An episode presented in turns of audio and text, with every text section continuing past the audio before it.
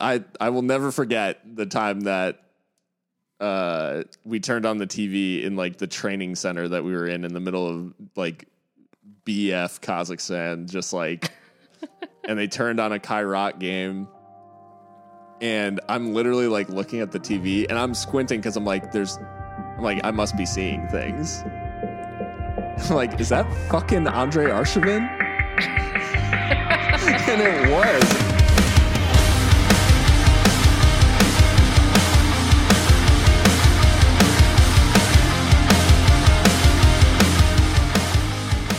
Everyone, welcome to Hardcore Football. Uh, I'm your host Phil Baki, and I'm joined as always by my co-host Mika Burrell. Mika, uh, how are we? How are we doing? Good, good. Uh, it's Thursday, so I think all the European football has been played by now, right? Yeah, I mean, uh, uh, short of UEFA starting another competition tonight. Start of yeah, and, if they and, start a fourth tier league, then I'm I'm sorry, but I might have to retire from hardcore football. All of the second division champions in Europe will play in. uh, anyways, yeah, I don't know. Um, the yeah, I think I think we're good. I think we're through the European fixtures, and uh, gosh, like they certainly gave us quite a bit to touch on in this round uh, for being match day one. Uh, both competitions, you know, the main competitions uh, and the new UEFA Conference League all served up some some talking points. Oh yeah, it's been a really exciting round. Uh, match day one, as you said, of just the group stages, but I think too this round of fixtures felt different because you you saw across Europe for the most part fans are back. Yeah, and I mean that's obviously the best part about it. So yeah, it's been really enjoyable adding adding to the chaos. Um, but right. the um, before we dive in, um, just uh, if you're finding us for the first time, um, Hardcore Football, uh, and we're on Twitter at HXC Football and on all the major podcast platforms. You can find our episodes. And uh, I wanted to shout out before we before we started, Mika. We uh, we updated our look a little bit on social media. Um, green last season. Uh, season two, uh, we're we're coming in with a, a new shade. Yeah, yeah. I mean, so the black and green, I think, is like the OG look. Like, I don't think that'll ever be like retired. Right. So fear not, you know, Sassuolo fans out there. Uh, but uh, yeah, no, we Mike Pendleton, of course, came through with the like magenta, like hot purple look mm-hmm. on on the black and white, and it looks really sharp. Um, uh, yeah, we had someone who was it that replied and I think it was Pat Staley who replied to us with the the purple crown and that's exactly what I was going for. This is royalty baby. Season 2. Royalty uh, hour ro- royalty hours here. so, yeah, no, it looks great. It's just nice to, you know, put a little fresh coat of paint on things and switch it up every now and then and the logo is just so nice that like honestly it'll look good with any color. So, yeah. thanks Mike. Real. Um, yeah, you can follow Mike uh, at Fat Seven Deuce. Um, he is um, really good for uh, anyone who's a Tampa Bay Rowdies fan to follow, but he's also a uh, just sure. a big into like data and and some nice little uh, logos and stuff at the uh, lower tiers of American soccer. So, um, so definitely give him a follow. He's he's he's a fun one. But Mika, I mean this was all about and this episode is is going to center on Europe and I mean no better place to start than the Champions League.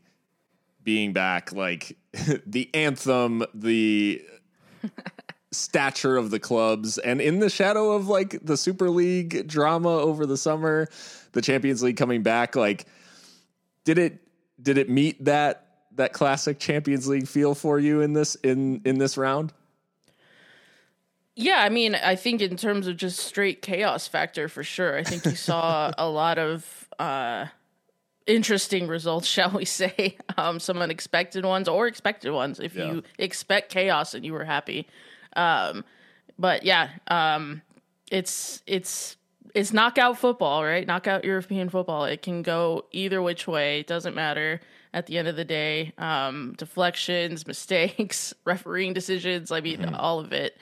Uh, and, then, and of course skill, tactics, all of that was on display in match day one.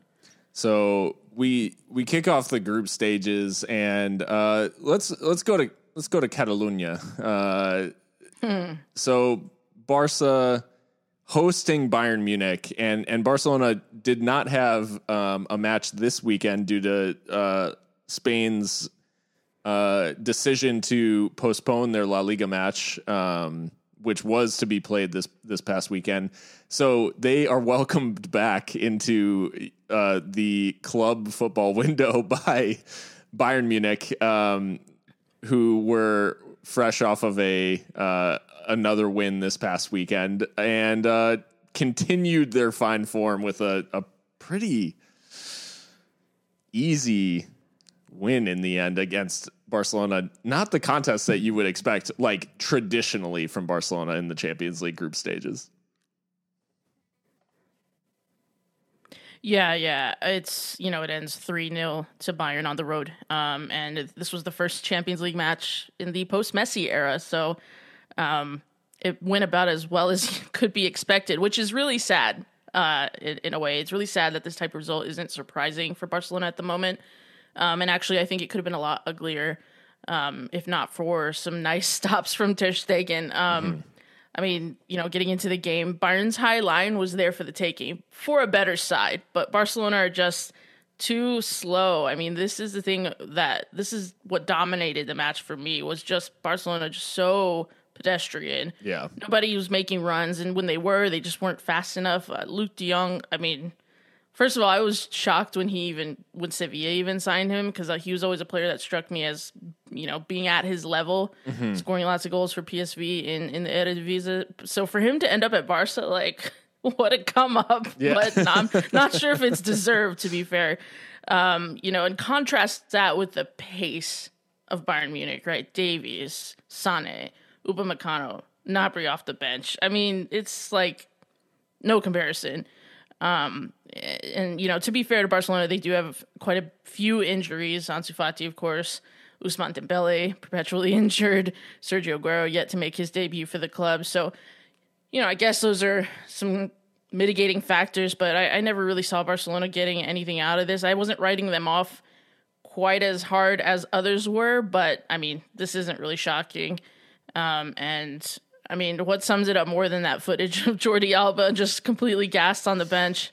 Yeah. Um, and apparently he was sick. He was he had a fever, and uh, Koeman decided to play him anyway. So, um, wow, just not a good night for for Culers out there, and uh, Bayern just pretty much roll right through him. How um, how much of this goes up to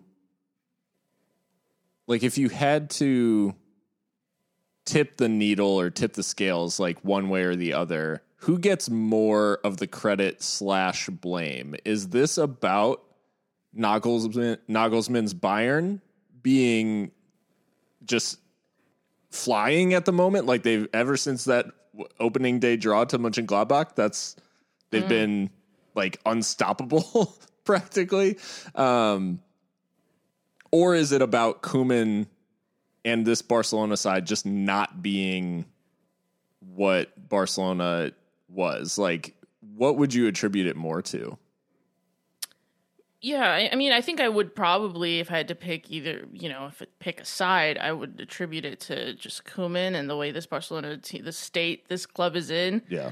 Um, you know, I'm not gonna go over all the problems there. I think sure. everyone knows well enough by now, but I don't I don't think Bayern did anything really special to win the game other than just you know it they're just a better side at the moment, more depth. They, you know, a better built squad, a better run club, a young talented manager. Mm-hmm. I mean, just they have everything going for them. Bayern do. Yeah. They've recently won the Champions League. You know the right. you know the before Chelsea did. Um, so yeah, I mean, it just feels like a fair result for both sides. Barcelona, I mean, I, I don't know. Apparently, the, the latest out of Barcelona now is that they are considering sacking Ronald Koeman. Um, but that would be quite an expensive endeavor indeed. I think his termination clause is something like 12 million euros. So, um, Barca, you don't got the facilities for that, big man. Like, No, not, not at all. I mean, it's it's just. I, I don't know. It's tough times for Barcelona for sure.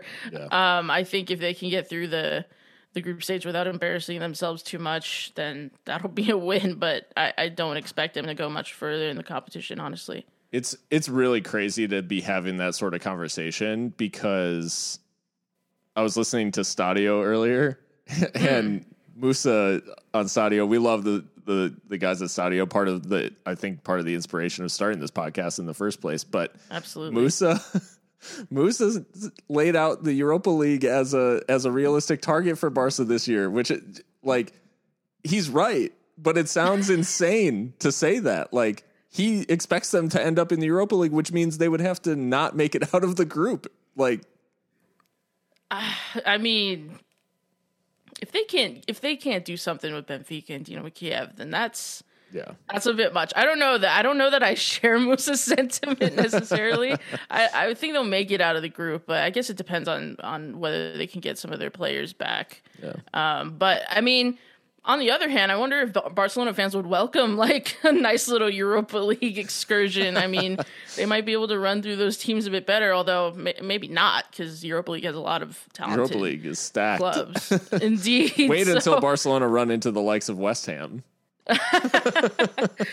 Oh my, yeah, yeah. No, there are some that's- some that's quality clubs, funny. but no, the uh, I do I do want to give some credit for sure though to Bayern because Mm. the thing that's impressed me about this team first of, first of all is the fact that under Nagelsmann, Jamal Musiala's uh, development seems to have almost accelerated, which seems crazy to Yeah. say because he came on in leaps and bounds over the last year, but he is a starter. Like he's keeping Serge Gnabry out of this team right now, which is insane. Like True, Serge is no slouch by any stretch, and he's not playing. And then on the other side, Leroy Sané, who was written off by many, has started this season quite well. So it, it it's it's a really interesting impact that Nagelsmann's had um, with a couple young talents. Musiala, I think, is like starting to show signs of like maybe this is maybe this is the guy in terms of like a generational I don't, I don't want to use that term too lightly, but like a very Yeah, I mean, we're you know talking am- among one of the best young players in in Europe right now.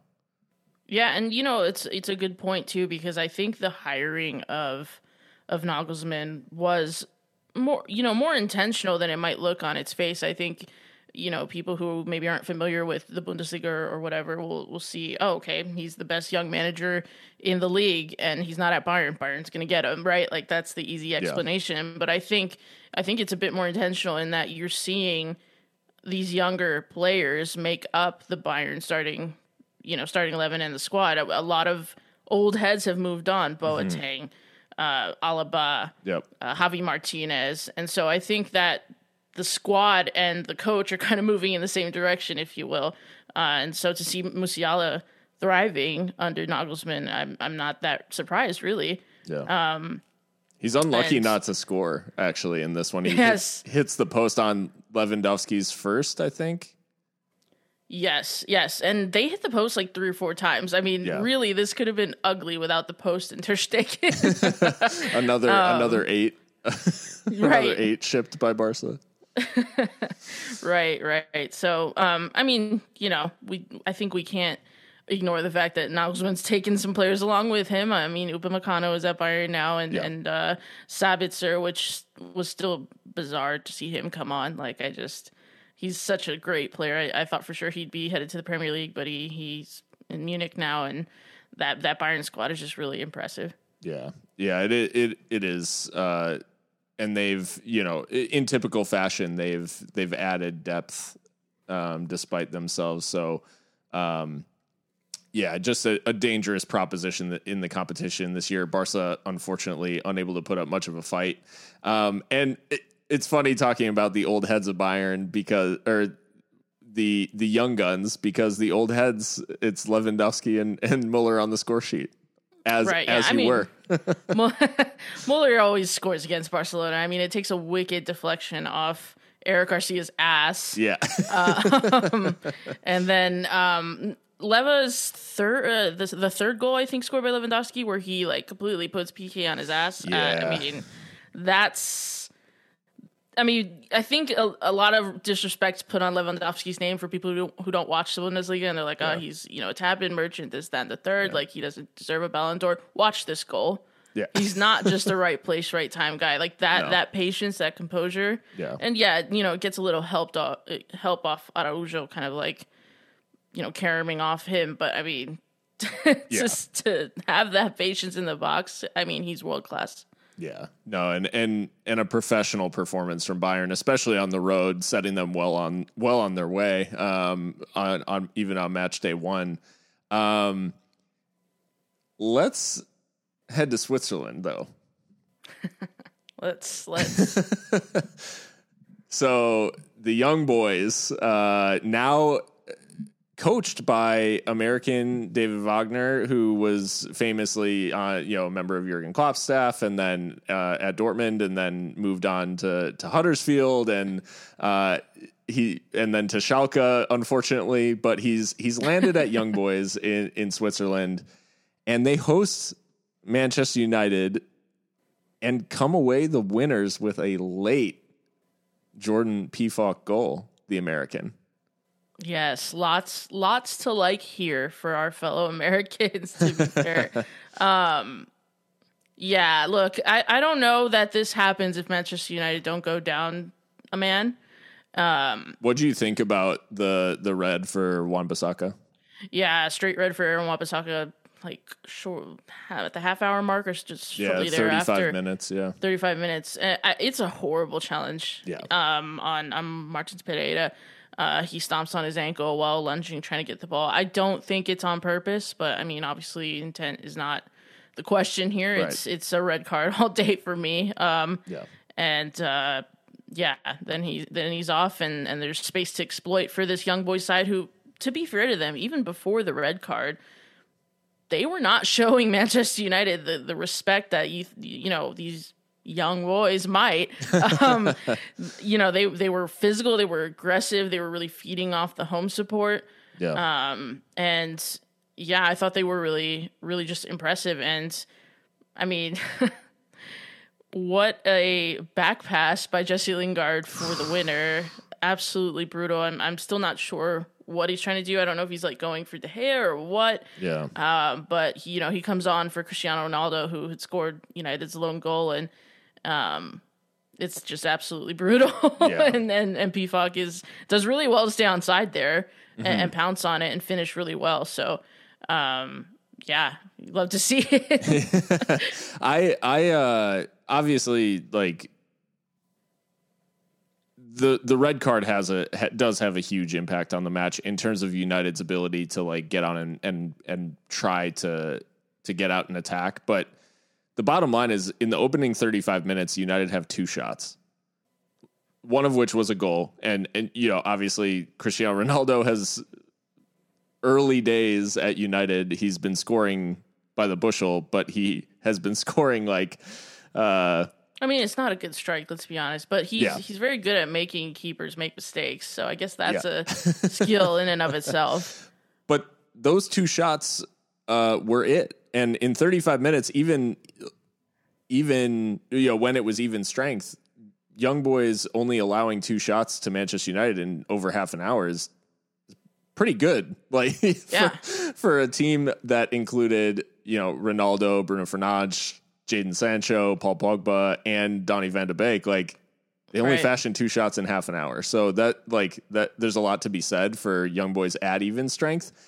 And yeah, at no point did they seem content. Even after the equalizer, it didn't seem they weren't content to sit back. And I mean, they end up like I think they had like 17 shots or something like that. They, I mean, they really tried to press on and win the game. And it is a bit, you know, it's it's unfortunate for Lingard for sure. Um, I mean, I said in the opening episode of the season that I didn't think Lingard was an option at center back. I still don't.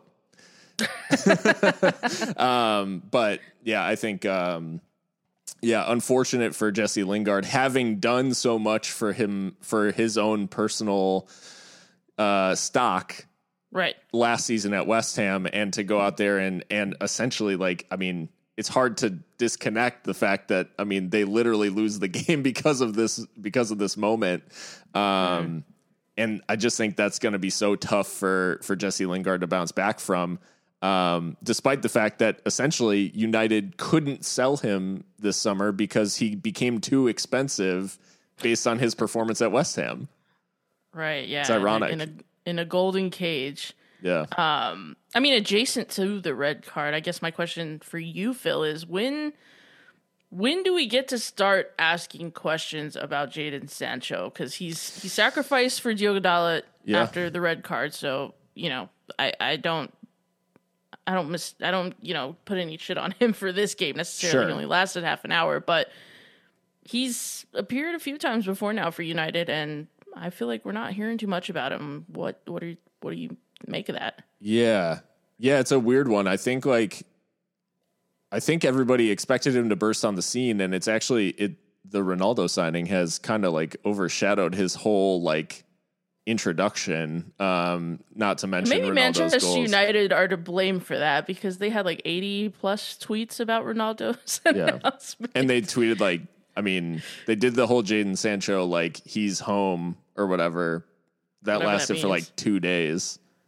Um but yeah, I mean, it it just all the marketing aside, like Jadon Sancho just feels. I know in the last game or in the game against, yeah, in the game against Newcastle, there were a lot of people remarking on the fact that like Jadon Sancho was brought in to to fix like United's attack down the right, yeah. and he's being played on the left. So he's and he's playing like his. It's just it's not it's not functioning like in the way that it's supposed to. So and you, he you kind also of put the you put the lukewarm start on on Ole then. I I think so, and I think it's not the first player that we've seen like s- kind of stutter under Ole as well. Like there there's been these like younger players that haven't necessarily burst through or have burst on the scene and then not progressed.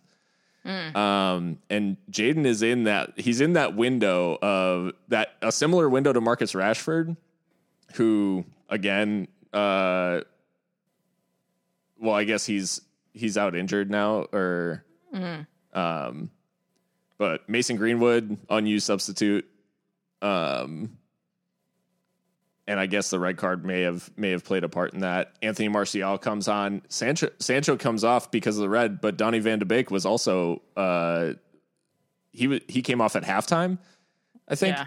So Yeah. like we got 45 minutes of Donny Van de Beek, who's been in, you know, whatever Ole jail for the better part of a year. Um, so yeah, I think I think it's just I think questions have to be raised about is Ole Gunnar Solskjaer like getting the best out of these players because he certainly has like a ton of talent at his disposal. And there's been games that I mean, it's all clicked for United. Like obviously, you know, the Leeds match at the beginning of the season is a perfect example of like they are talented and they're they are going to take some teams apart. But it just feels like it's very reliant like on the individual, and I don't know that the system that he's built has emphasized the strengths of the players that exist within it.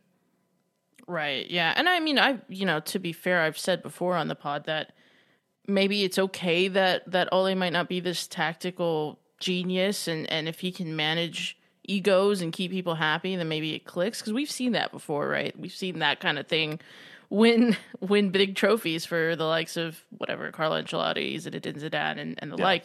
Um, but I don't know. Ole's he's getting a little spiky in the media too. I mean, they asked him about tactics this week, and he's like, "I'm I'm not going to explain every detail of the game to you," which, like, fair enough, you don't have to. But you know, I always I always think of Ole as this like jovial kind of character, so it's Right. it's kind of interesting to see him under pressure a little bit. But Yeah. Yeah, I think that's fair enough. I think it's early days for Jadon Sancho, but um, yeah, I I don't know. He I I was expecting like this huge like immediate impact. Um, Yeah. but maybe that's not fair. I don't know.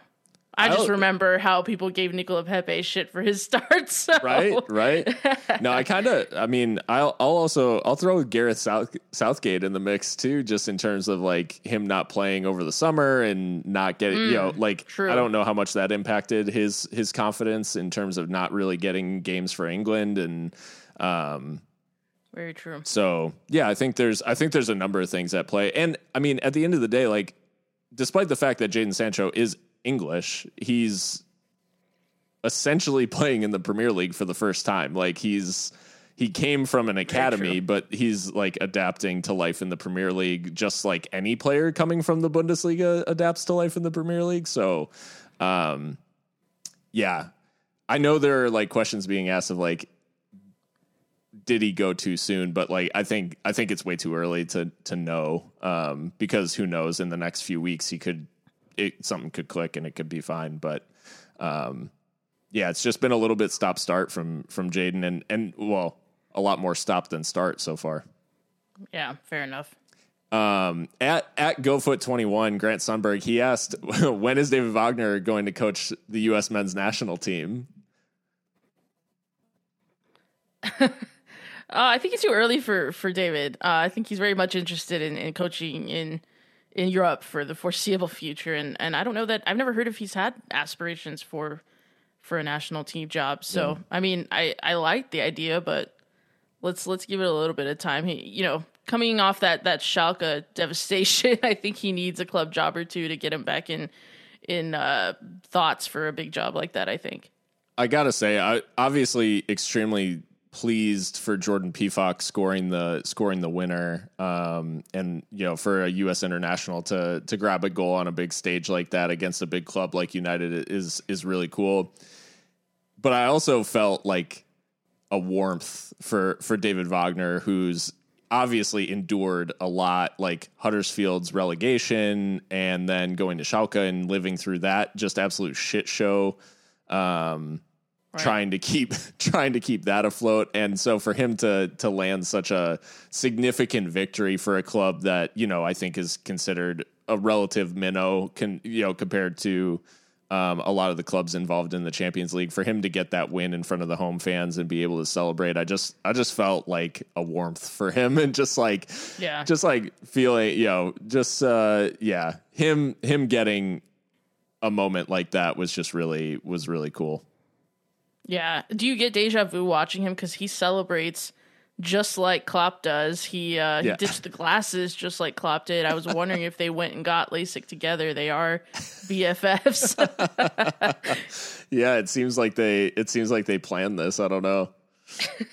um yeah, but no, it was a it was a cool moment and and yeah, I guess uh hopefully hopefully David David Wagner continues to to enjoy his time in in Switzerland and um who knows, maybe young boys can can make a little bit of a run. Not not the easiest group to do so, but true, true, true. um, well, we got to talk.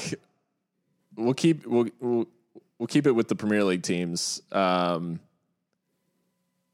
a replay of the 2005 and 2007 Champions League finals, Liverpool against AC Milan, and uh, it wasn't quite Istanbul uh, or Athens, but um, Liverpool three, AC Milan two, and uh, little little bit of a weird one uh, overall. But what as a as a neutral, Mika, uh, what Yeah. did, what did you make? What did you make of this uh, of this opening group stage match for Liverpool and, and Milan?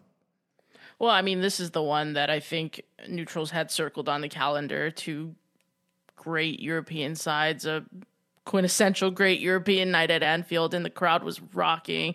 Um, and and it showed in the way that Liverpool played. I mean, their pressing, their intensity was just way too much for Milan in that in that first kind of phase of the match. Um, I thought it was interesting that the the side was pretty heavily rotated. No Virgil Yeah. van Dijk, uh, Divock starting in place of Sadio Mane. Um, just a lot of big calls by Jurgen Klopp, and uh, it ended up being pretty similar to how a lot of match day ones in the in the Champions League have gone for Liverpool over the past couple of years, and then Yeah. you know a lot of chaos, a lot of goals. Um, so it was it was as a neutral really entertaining. Um, you know, on the AC Milan side of things, I was really excited for them to make for them to make their return to you know the Champions League since 2014, I believe. So, um, you know, they're one of the the great Champions League clubs. Yeah. Uh, I think Alexis Saelemaekers after their go after their first goal, I think he pointed to the the Champions League badge in the celebration, and Yeah. you know that was really meaningful. You saw Milan fans crying when they were, you know, they had equalized before halftime. I mean, it, it meant a lot to their traveling support, and I'm sure to the support at home as well. Yeah. Um, but yeah, I mean, it was just a really entertaining game. I'm sure for yourself and Milan it was probably a lot more stressful. So tell me how you lived through it. I so I'll be honest, like I think we're used to there are those games at Anfield where you you feel as a Liverpool fan like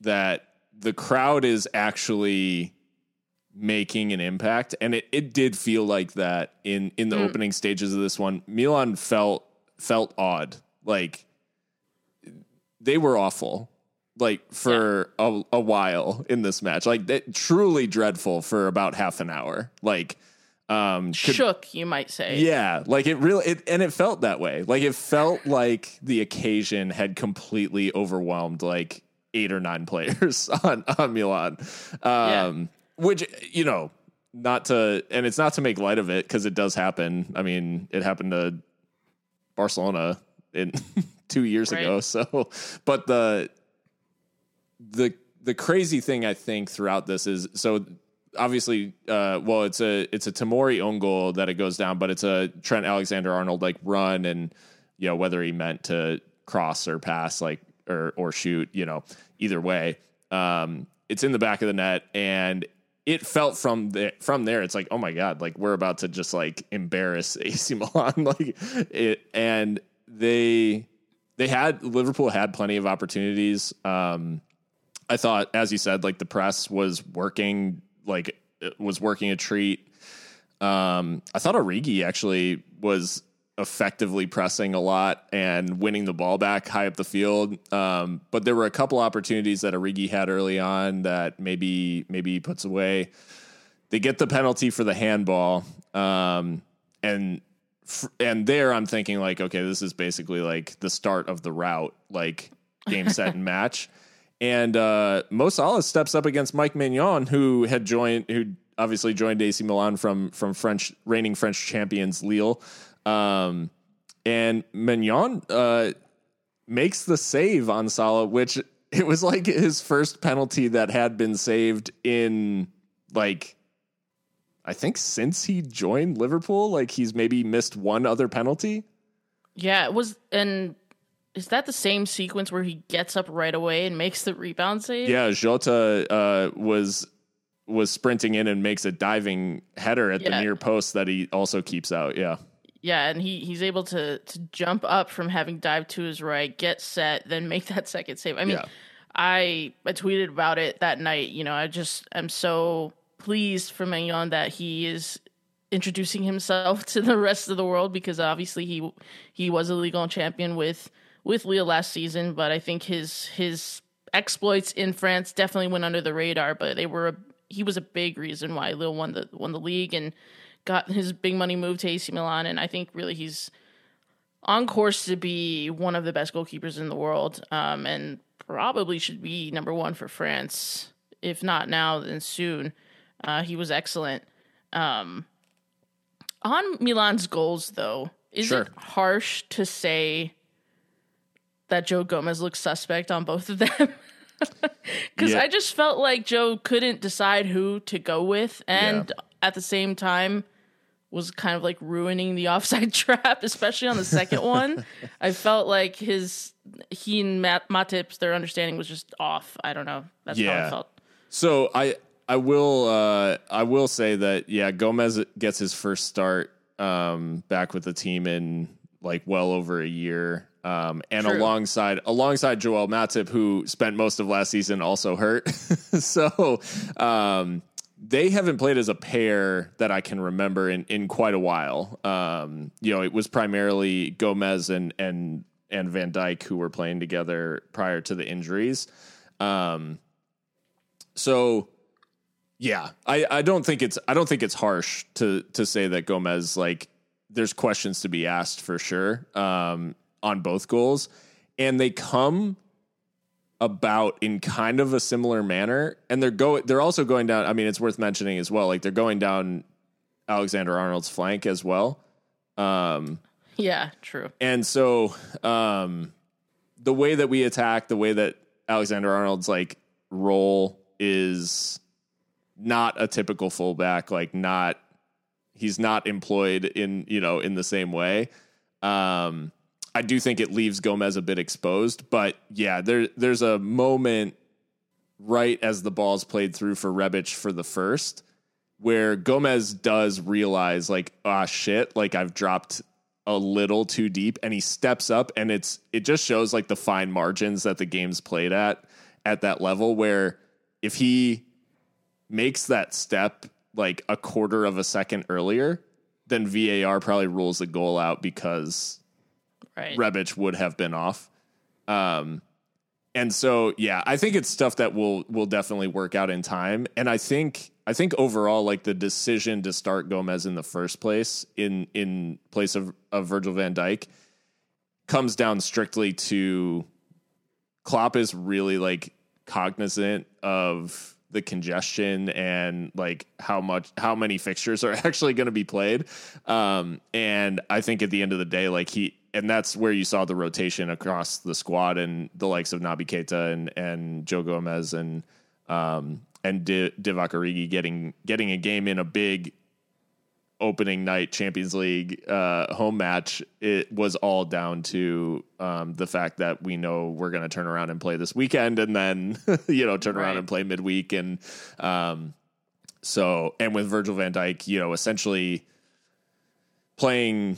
He played his first. He actually like picked up a minor injury on Netherlands duty, like having come back from his long term injury. So I think Klopp's just trying to be extra careful with him. But yeah, Gomez maybe a little bit suspect on both goals. Um, luckily, that was the moment. That was the low point, I guess. Luckily, Right. Liverpool come out at halftime, and and there was a shaky moment right at the start of the half where I, they almost concede from a corner in like Yeah. the opening minute of the second half. Um, luckily, it it was offside and and all of that, but um, then it was uh, it was it was Mo Salah's turn to get them back in the game and equalize. Um, and then uh, captain's goal like felt very vintage, uh, like Steven Gerrard uh, from Jordan Henderson from the edge of the area on the half volley. Yeah, nice, nice finish. To be fair, it's not easy to hit that half volley, and Jordan Henderson's not prolific by any stretch of the imagination, so it's a really important goal. Um, I don't know who said. I think I was listening to the Guardian or something. Someone said, you know, he's not a great goal scorer, but he scores great goals. Yeah. And I think that's absolutely right. Um, it's a very important one. And the, the celebration was kind of spiky. I don't know who he was cupping the ears for, or maybe he just, was, you know, enjoying the, the sounds from the clop or Yeah. the Kop. But uh, yeah, nice winner. Yeah, he uh, he loves a an angry celebration. He Um, does. yes. he he always is just sprinting back towards midfield most often. This one he started more calmly and it turned into the, you know, fist fist pump, punching the air and yelling like fucking get in or whatever like um normally he's you know he's doing that from the start in his celebrations but yeah he's quite the the angry celebrator. Um but in the end, like a game which obviously I think Liverpool will feel like they deserved to win, but it's still like it still serves that reminder that these games are not like there's no team that is going to be totally played out of a match. Like you can if you switch off for a second, like any of these teams are good enough to punish you. And that's exactly what happened. And it happened in, you know, twice in quick succession for Liverpool. Um, so I think it it honestly probably serves as a good just like wake up call, I guess, in terms of like it doesn't matter how in control of the previous 40 minutes you've been. If you fall asleep for one, you can be suddenly down two goals to one. Yeah, and, and this is a, a, group of death, so I think if that you get that wake up call on match day one, that's that's a, a luxury, I would say. Yeah.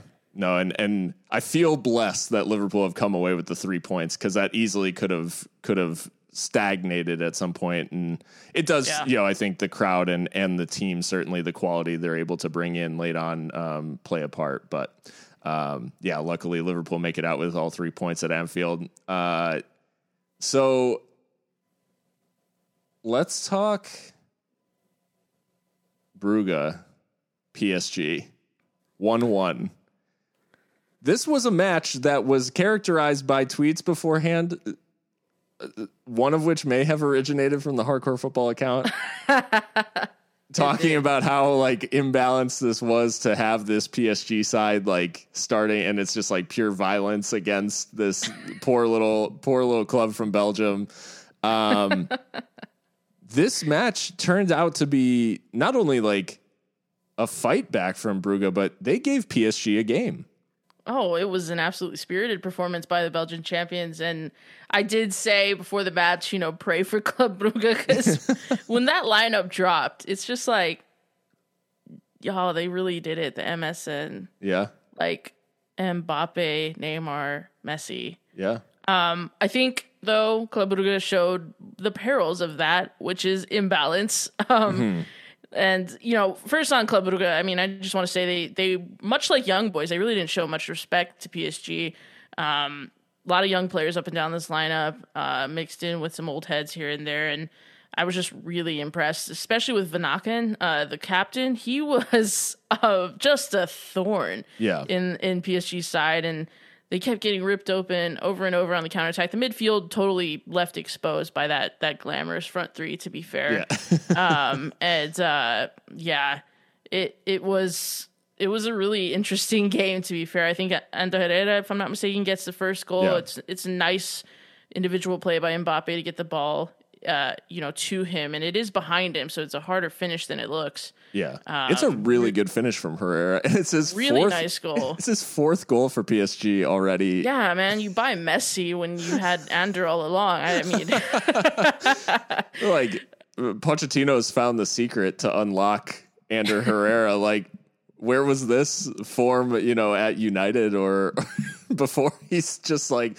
yeah, I, these late runs. I don't know, Mika. Yeah. That's like your favorite thing. He's made. Oh, he's I making lo- the yeah. late runs. The late runs into the box are just the best, uh, and he does that. Um, and yeah, it's a really nice strike.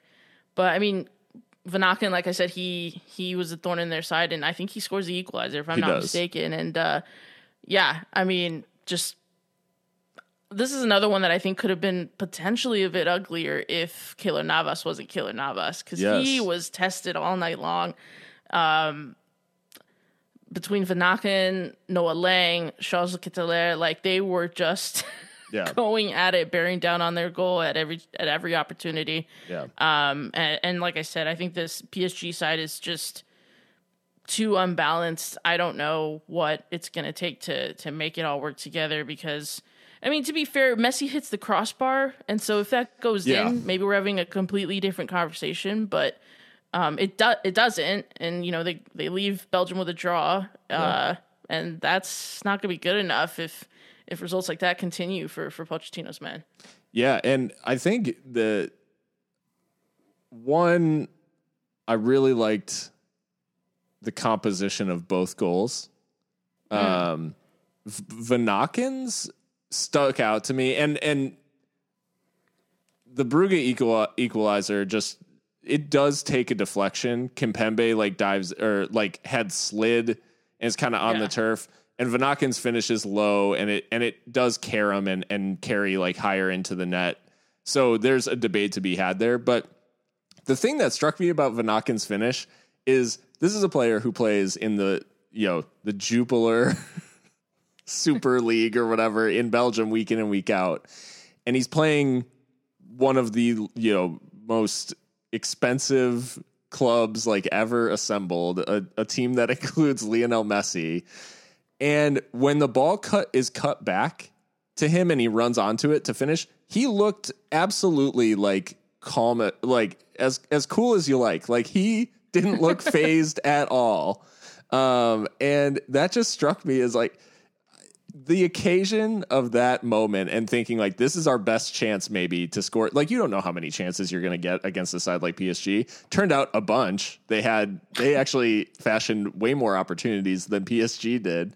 Um, and uh, but in that moment to be so calm and to finish so coolly for a guy who has just been like plying his trade for a very solid club, but a you know solid club at a at a lower tier than like what a PSG is able to to assemble. Right. It's just it was just so cool, and then to to turn around and yeah, force Keylor Navas into making six saves when Simon Mignolet at the other end only had to make three. and I mean, credit to Miggs. he makes a couple of nice a couple of nice saves. Not not anything crazy spectacular. Um, but yeah, I think like you can honestly say both looking at the the eye test of watching this game and the stats, you can say that Brugge are actually a little unlucky. Yeah, yeah, yeah, yeah. And and on on the topic of Simon Mignolet, he came out in the the press afterwards and said, "Yeah, you know, I made like two staves really test me. I don't know. Like he was not not bothered at all by it. Yeah. Um. And and so yeah. I mean, again, just no respect shown to this super club PSG. Um. And yeah, I I really enjoyed this one. Yeah. Some really some just really great performances in there, and and um yeah, if you haven't seen any of this game or any of the highlights around it, like go back and watch the highlights because it is. I don't think we're overstating in terms of like Brugge easily could have come away with the three points. Which I mean, what a story that would have been. But I mean, what a result for them in in general, taking a point off of off of maybe you know the favored club right now. Um, right. And uh, Pochettino with some work to do to uh, to find the right formula with that squad because it's there's not really a lot of scenarios where you can keep where you know in order to bring balance you continuously bench one of Mbappe, Neymar, or Messi. Like you kind of have to play them all. You just got to yeah. find the right pieces behind them, and it's it feels like it's going to be a tough ask for Pochettino to find balance there. For sure, it's going to be fascinating to see how that goes. Well, taking things um, to the Etihad in Manchester City uh, taking on RB Leipzig. I think going into this one, we know that City are are dangerous in these sorts of situations. Did we see them dropping six though past past Leipzig? Um I mean, I think any I think City can hang a bunch on anyone just about except maybe yeah. Liverpool at Anfield, but um um, and even then, I think we were like comfortably beaten then, last season, like three one or three 0 or whatever it was. Listen, despite the nine goals scored overall, this was actually quite boring in comparison to to some of the other games. I I just lack the the lack of. I mean, this is a stick that they beat City with, and I, I, don't mean to do it, but I just have to point out what I observed. The lack of atmosphere at the Etihad is palpable. Yeah. Um, you know, City fans have well known beef with with the UEFA Champions League, and so maybe they didn't want to show out in droves. Maybe the tickets are too expensive. I don't know. Right. Um, but it's it's not the, the spectacle that you see down the road at Anfield, right? Um, so yeah, I mean, there was some really good football on display, and shout out Nkunku for the hat trick. Right. hat trick and a loss away in the UEFA Champions League. That's so harsh, man. but really um but I really, really like Christopher Nkunku. He's a really talented player. Um, I don't expect him to be in the Bundesliga much longer, unless he joins Bayern, of course. Yeah. Um, which you know that that wouldn't be the craziest thing in the world. No. Um, but yeah, it's it's it's it's unfortunate for for uh, Jesse Marsh and um, yeah, he's he's had a rough time of it. I think at RB Leipzig to to start uh, his his career there and I don't know. I'm a little bit worried. yeah. Um, I, I, think he's had to deal with a lot of adversity. To be fair to him, I mean, uh, Upamecano leaving, uh, Konate leaving, uh, Sabitzer. Sabitzer yeah, yeah. So I mean, that's a lot of change um, for for one manager, let alone uh, a manager who's just stepped up from the Österreich Bundesliga, where let's be fair, RB Salzburg are the city of that league. Yeah. So um, it's quite a proposition to to go from that to Champions League nights against Manchester City and and you know trying to battle Bayern uh, after finishing second to you know their new boss last Right. season. So Right. um, on the City side of things, I mean, you know, they were they were good as they always are. I think to be fair, Jack Grealish looks right at home Yeah. at this level of the game. Um, so good for him. I mean, his goal was exquisite. I mean, just the way he curls that far corner, far post, fantastic goal. He's you know as advertised. Yep. Um, and, and yeah, just kind of routine for City. I think. Yeah, I uh a part of me wondered like at the beginning of this I'm like thinking RB Leipzig obviously going to be intense. They're going to try to they're going to try to to press a lot, try to like create some opportunities on the break.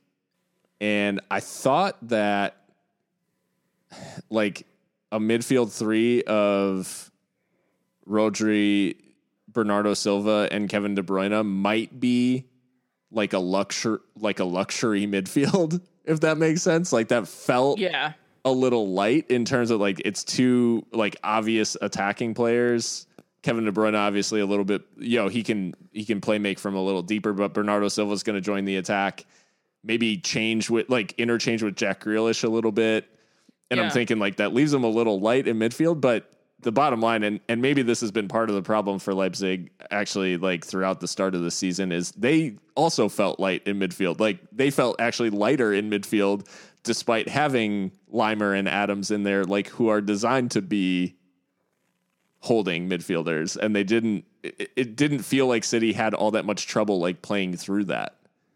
Yeah, Adams was noticeably poor, I think, um, which isn't typical of him. I think he's a Yeah. very good player, very um, tactically flexible too. Can also play like wider, on you know, as a wing back. But he he gets carded in this one, and his his numbers overall just weren't good. I think Laimer too. Just neither of them could really impose themselves, and I think maybe a double pivot was just probably the wrong way to go. I, Yeah. I don't know.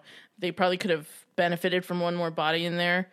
Because obviously Forsberg, Olmo, and and Nkunku were going to get forward at every opportunity Right. alongside the striker. So maybe there was just a tactical kind of misstep there. But yeah, um, yeah. And and Angelino, his return to the Etihad, I think doesn't he get sent He's off? sent off, yeah. yeah. So yikes. Yeah, agent agent uh, Angelino, uh, Mr. Worldwide. Just Oh man. Yeah, it's a it's a weird it's a super weird game because at 6-3 like you're thinking okay, like that was essentially a blowout whatever, like the three goals are kind of consolation, but it is taking out of the it's taking out of the equation that actually like in the 51st minute when Nkunku, Nkunku scores the second, it's 3-2. So like Yeah. it, they were 100% back in this game. It wasn't like over by any stretch of the imagination and then like obviously Grealish scores 5 minutes later and that and from there it it took on like that that kind of procession to a victory for City, but um did the three goals like do those raise your alarm bells at all in terms of like in terms of city's so- uh, solidity or like their ability to to to defend like over the course of this season, whether Champions League or uh, in the league itself? Well, yeah, I think you can't ignore it because Ederson looks poor on a couple of them. Uh, and Nkunku's not the tallest guy in the world. I don't know how he gets two headers off. Yeah, Um, I think Ake started. Uh, yeah, Yeah. he started because he scored. he scored. Yeah, So I don't and know if the Ake. Dias. That's right. Yes.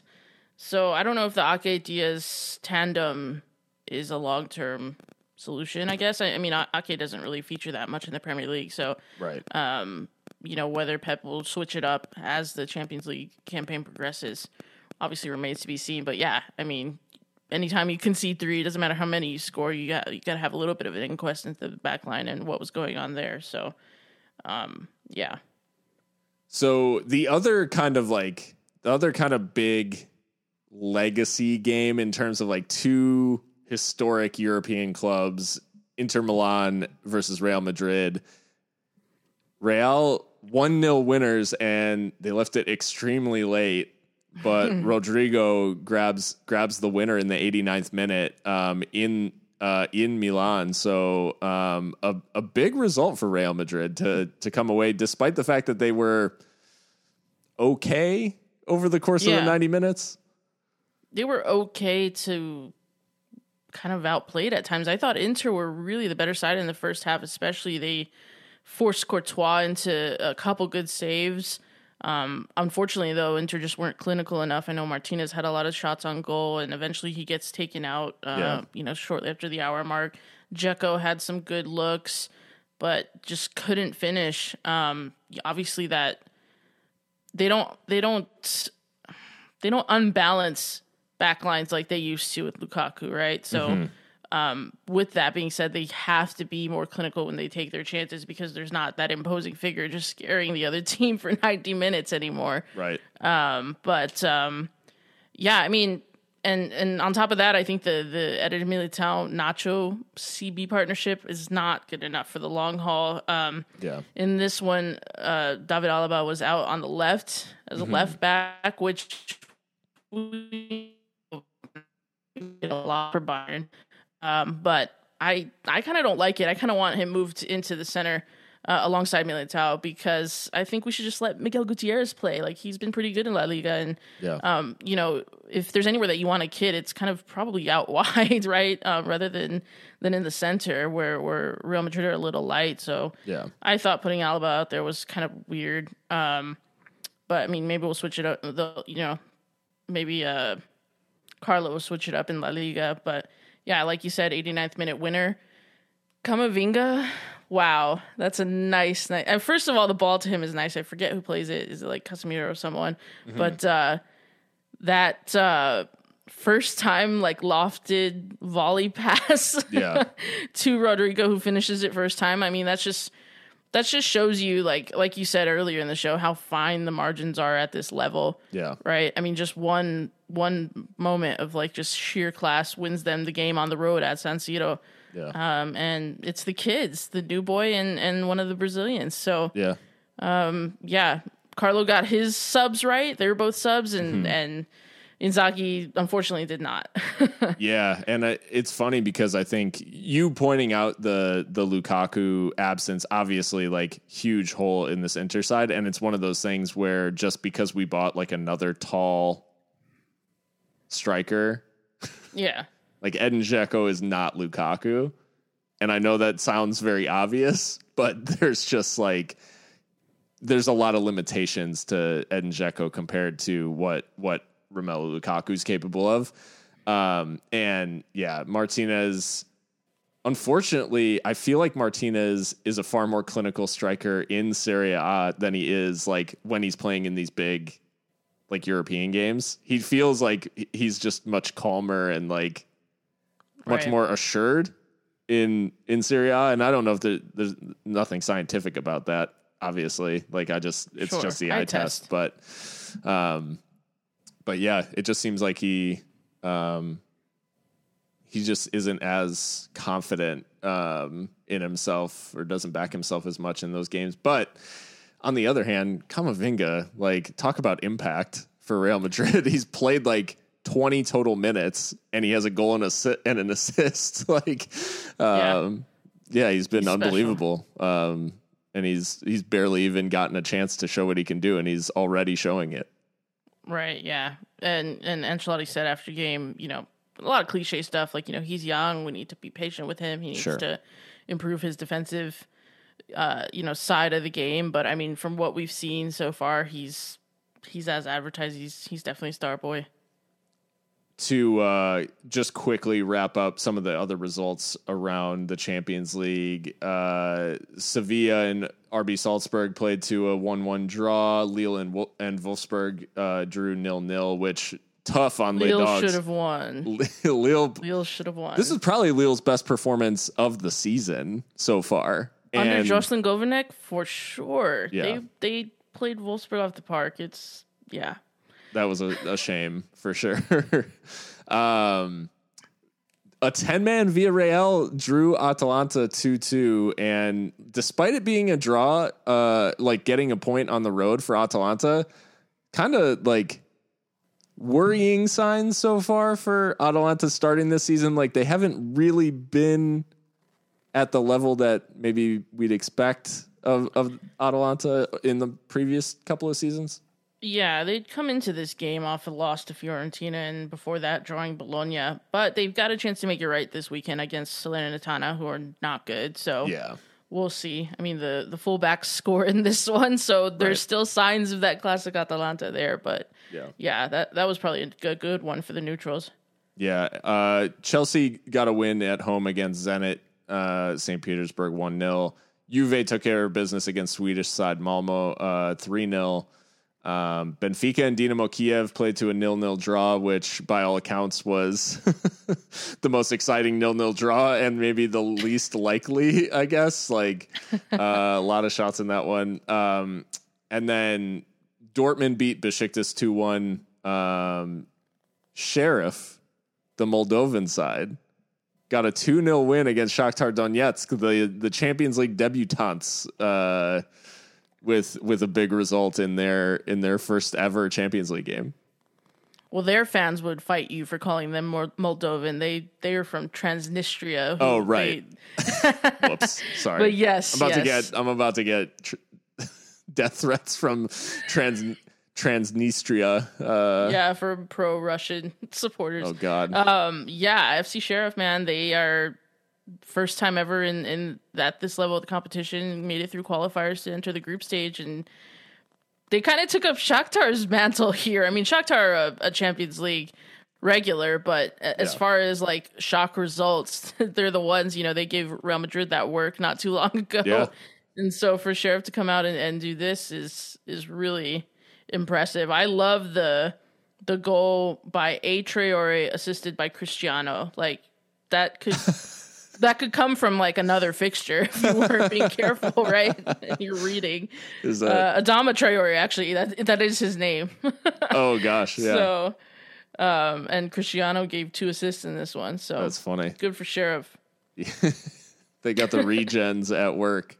Um, Atleti nil nil against Porto, and uh, this one was kind of disappointing in that uh, it was billed. Obviously, this is the other match in Liverpool's group.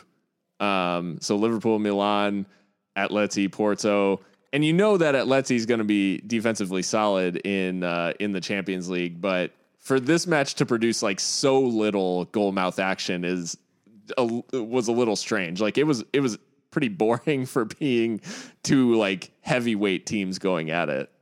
Yeah, for sure. I mean, Luis Suarez, he took the least amount of touches of any outfield player to play 90 minutes. Joao Felix hasn't really gone off the mark. Um, I worry that there's not enough goals in this Atleti side if Luis Suarez's legs have finally gone. I don't know that they have. I mean, I, th- Sure. I think it's early days, but it's a little bit worrying. Um, Antoine Griezmann, of course, still trying to bed back in, right? He Yeah. had a pretty crappy re-debut against Espanyol uh, in La Liga, and, and uh, he comes on to this one. It doesn't really do much. DePaul came on and, and had an impact, but I just don't know that there's enough goals um, here. So we'll have to see. I think if, you know, if Correa is your best goal scorer, I mean, uh, nothing against Angel Correa, but yikes, you need Yeah. more than that. Yeah. Yeah, and they leaned on Thomas Lemar in the in the Espanyol game to Right. to bail them out. I think two goals from him. So um, Right. So the last the last match, uh, Ajax get a five one win over over Sporting Lisbon in in Portugal. Um, really impressive from Ajax and Sebastien Haller. Four goals of the five come from him, and uh, their winger Antony, the Brazilian, twenty one year old, um, providing two of the assists as well down that right hand side. So Ajax maybe maybe a little bit of danger again around this Ajax side. I hope so, because that Ajax side of a few years ago that then got picked apart by the Super League vultures was a lot of fun. I hope they can do it again. And Sebastien Haller, man, just what a change of scenery can do for a man. I Yeah. mean, he scored like 14 goals for West Ham. He's already scored like 20 something Yeah. for Ajax in in you know half the time.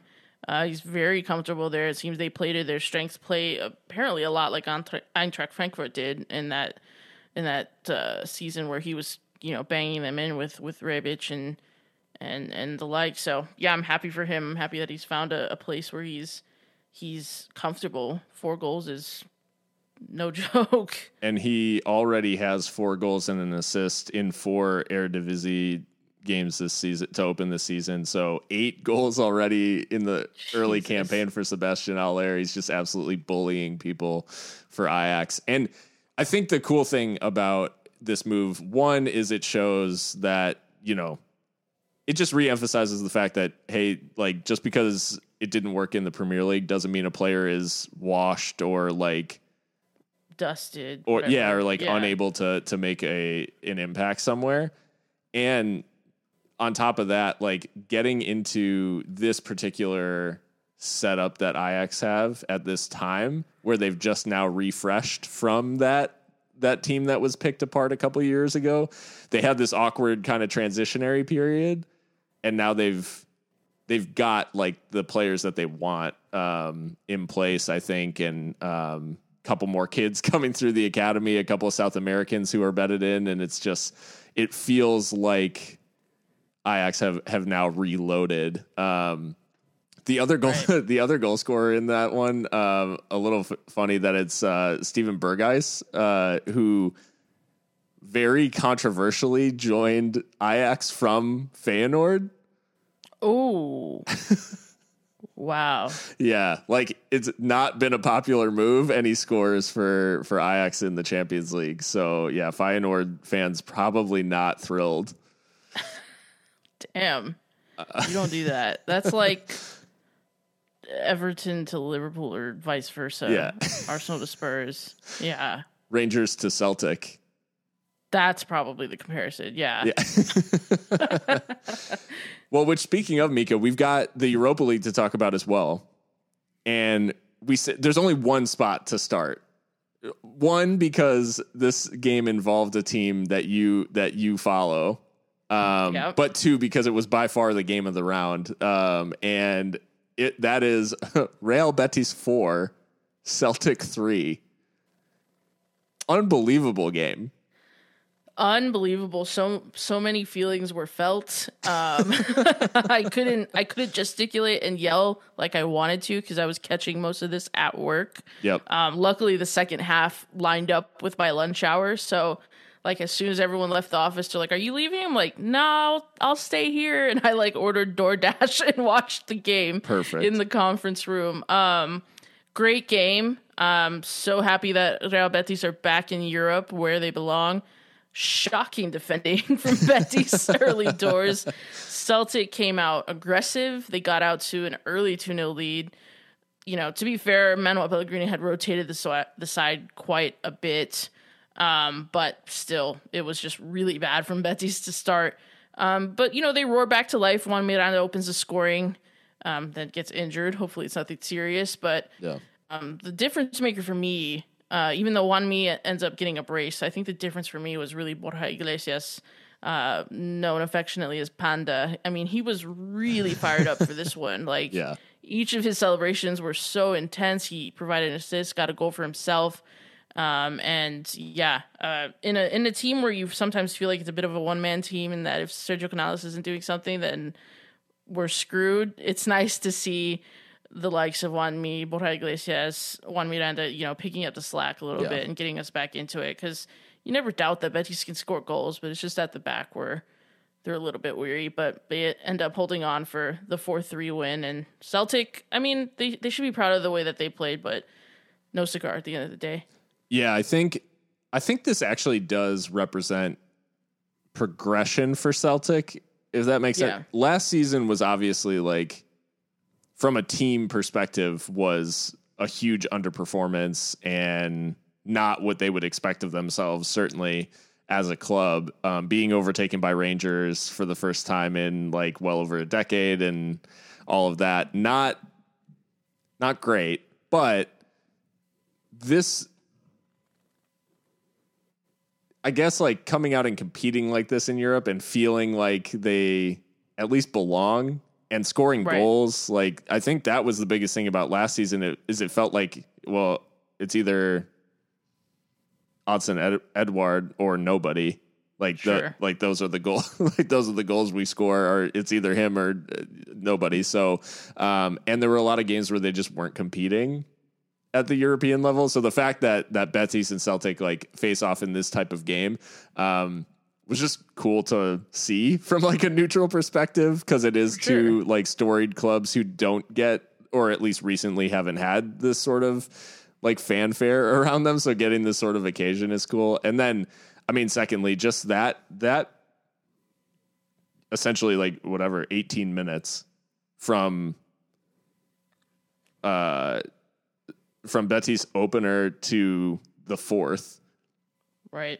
was just like scintillating. Like every single thing that they did was just like, like you said, it had like they were doing everything with such intensity. It, there was just some shift that occurred where after the penalty, like when Celtic take that 2 0 lead, like it was like they flipped a switch and five minutes Yeah. later they get on the score sheet. And then within the next, six, you know, whatever, 15 minutes, like they're, they're up now, you know, Right. and and so yeah, they were up yeah four two uh, within 18 minutes of that uh, that opener. So I just like it was cool to see that reaction one, and I think there's been this like overall like feeling with Pellegrini is like is this the guy? Like is this the right setup? Like are these the players that are going to carry Betis like forward? And and I think he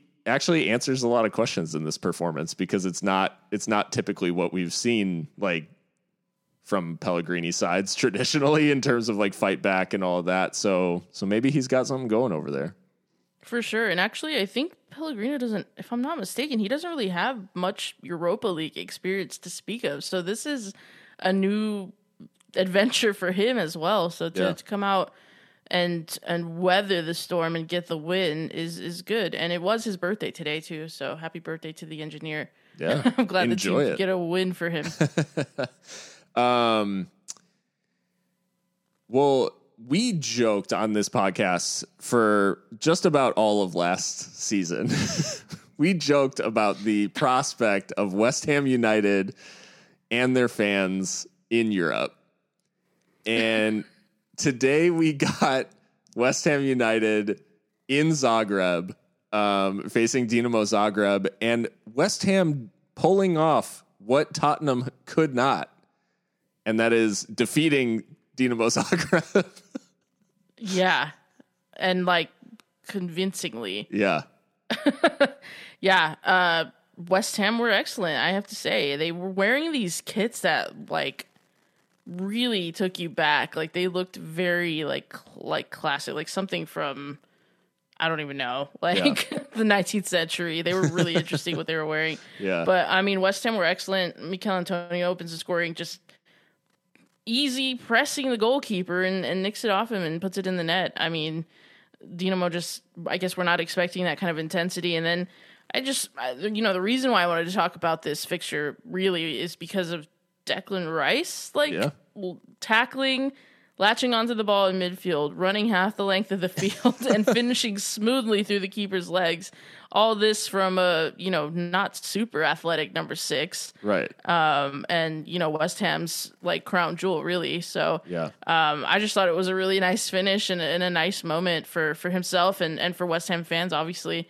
Um, I don't know if any of them made the trip, if they were allowed. I hope that they'll be traveling if they weren't for this fixture for the other ones because I just I want to see mess. Yeah. Um. But uh, yeah, it's a it's a nice nice result for West Ham. yeah. And off the back of a couple of disappointing draws domestically, like I think it's just good to go on this on this uh yeah, to go out on the the European away and uh to get a solid 2-0. It's not it's nothing to turn your nose up at because I think everybody knows and especially like as a Liverpool fan and as an Arsenal fan like we are well acquainted over the past few years with the rigors of the Europa League Right. and Yeah. Thursday nights and just the travel associated and all of that. Like this is going to be a test for this West Ham squad. Um, and they get no sterner test than they have to come back and they play United at the weekend. So they get they come back and play on Sunday um, against United and then have to play United again in the League Cup midweek. So Well, they get a the double two dose. of them, West Ham are the only ones that won in Europe this week. So Oh. oh man. And yeah, I I will forever find it funny that West Ham uh you know did what their fellow London club could not um in going to Zagreb and getting a win, but ridiculous. Um, Granted, in di- in s- different circumstances, it was kind of Yes, do or die different. for Spurs, but Yeah. they Well, should have done. and Spurs died and they Indeed. are in the conference league which we'll talk about and try to get a gra- grasp of here in a second. um just like bouncing around to some of the like notable results um, elsewhere in the in the Europa League. Leverkusen got a two one win against Fer- Ferencvaros, who uh, the Hungarian side. Um, it was looking like a little dicey for Leverkusen for a second, but um, between uh, Exequiel Palacios and and Florian Wirtz, Florian Wirtz just continuing to to be that dude for for Leverkusen. Well, he's going to be world class. Yeah. Um, Galatasaray beat Lazio 1 0. Um, and Lazio's like weird, actually, like maybe borderline terrible start to the season continues. Yeah, yeah. It's not been a great start for really any of the Italian sides in Europe except Juventus, who thrashed Malmo, of course. So, Yeah. yeah, something to keep an eye on. Kind of a weird trend. Marseille, who we've we've bigged up a lot um, on the pod recently, they went to Moscow and and got a a one one draw against Lokomotiv, and it was a late late like Cengiz Under scored a scored a penalty on like the hour mark, um, and then and just before that, like the incident that caused the penalty, actually, like a Lokomotiv player was sent off. Um, but Lokomotiv found a, found a way to to snag the equalizer like late late in the game, 89th minute, and uh, Marseille maybe a little unlucky not to come away with the win based on the amount of chances they created, but Moscow putting up a big fight. Yeah, yeah. I mean, Marseille kind of rotated quite a bit. Yeah. Gerson starting at Cam, Dieng out wide. Rongier, who's a midfielder, starting at right back.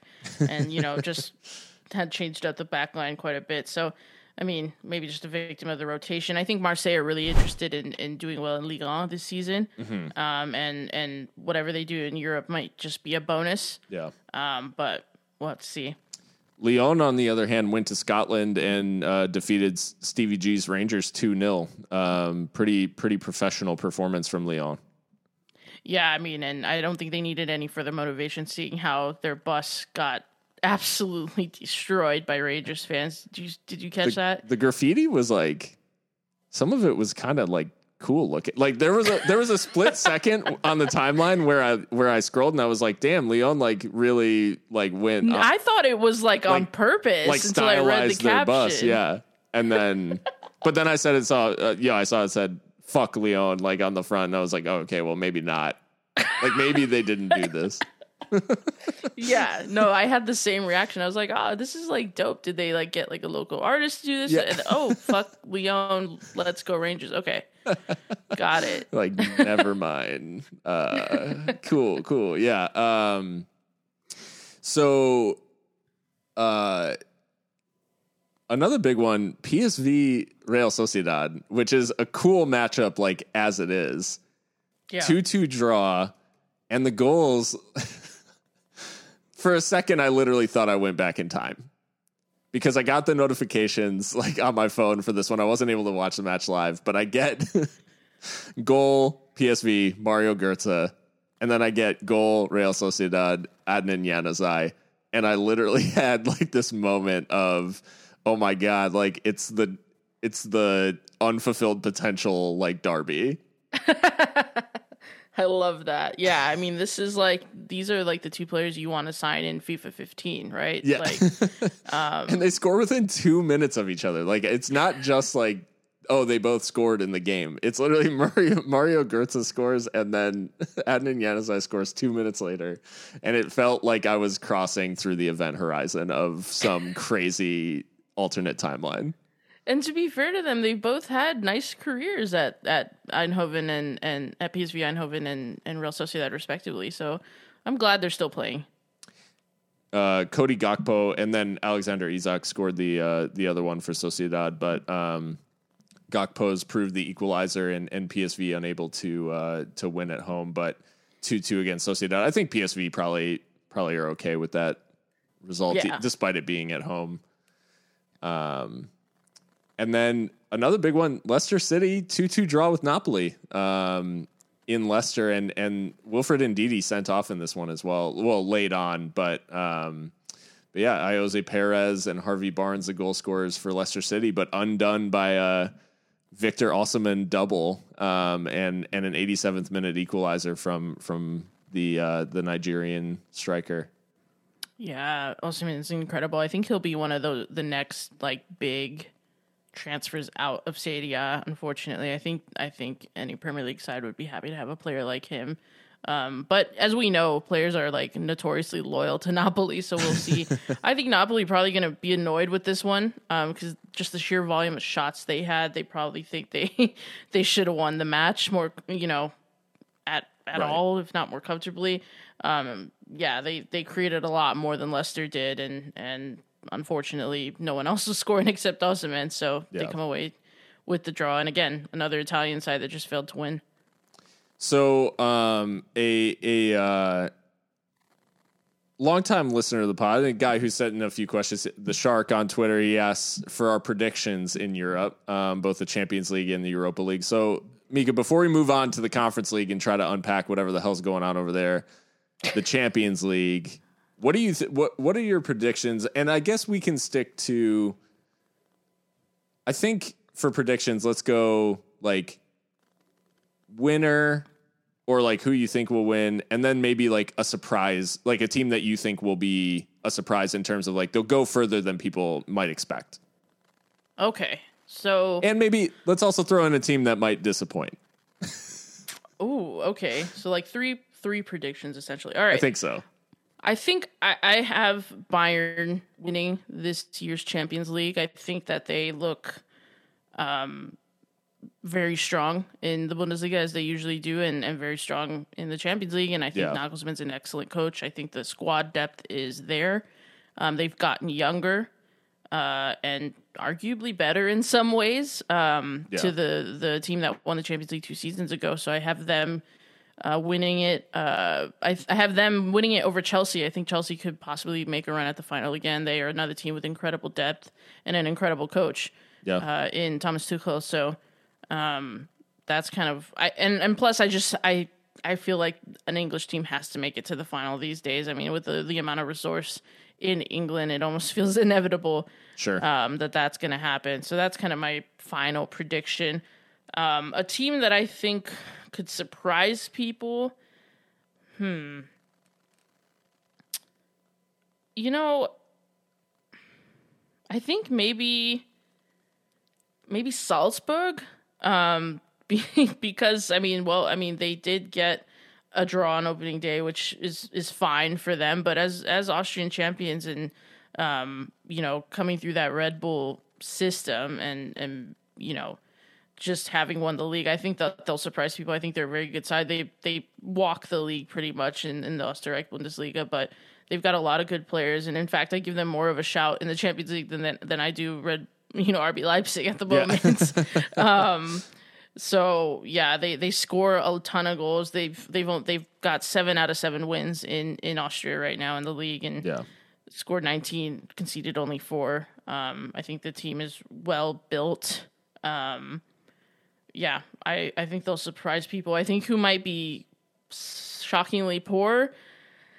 Oh man, I don't know. I think it, I think PSG just because of the, the sheer amount of pressure there is on them to be good in this competition. Um, I know I've said in the past that they've taken a lot of steps in the right direction as far as, you know, stiffening that upper lip and being a little bit tougher and, Yeah. and adding some steel to the glamour of this side as well. And, and getting to that final was a big step for them. But I just don't know that Pochettino's the fit for this side. I think it's, I mean, you know, we've seen Pochettino at Espanyol, we've seen him at Southampton, Tottenham, and all these sides. He was able to work with young players and improve players, and um, you know, convince them of his tactics. And this is a completely different job at PSG.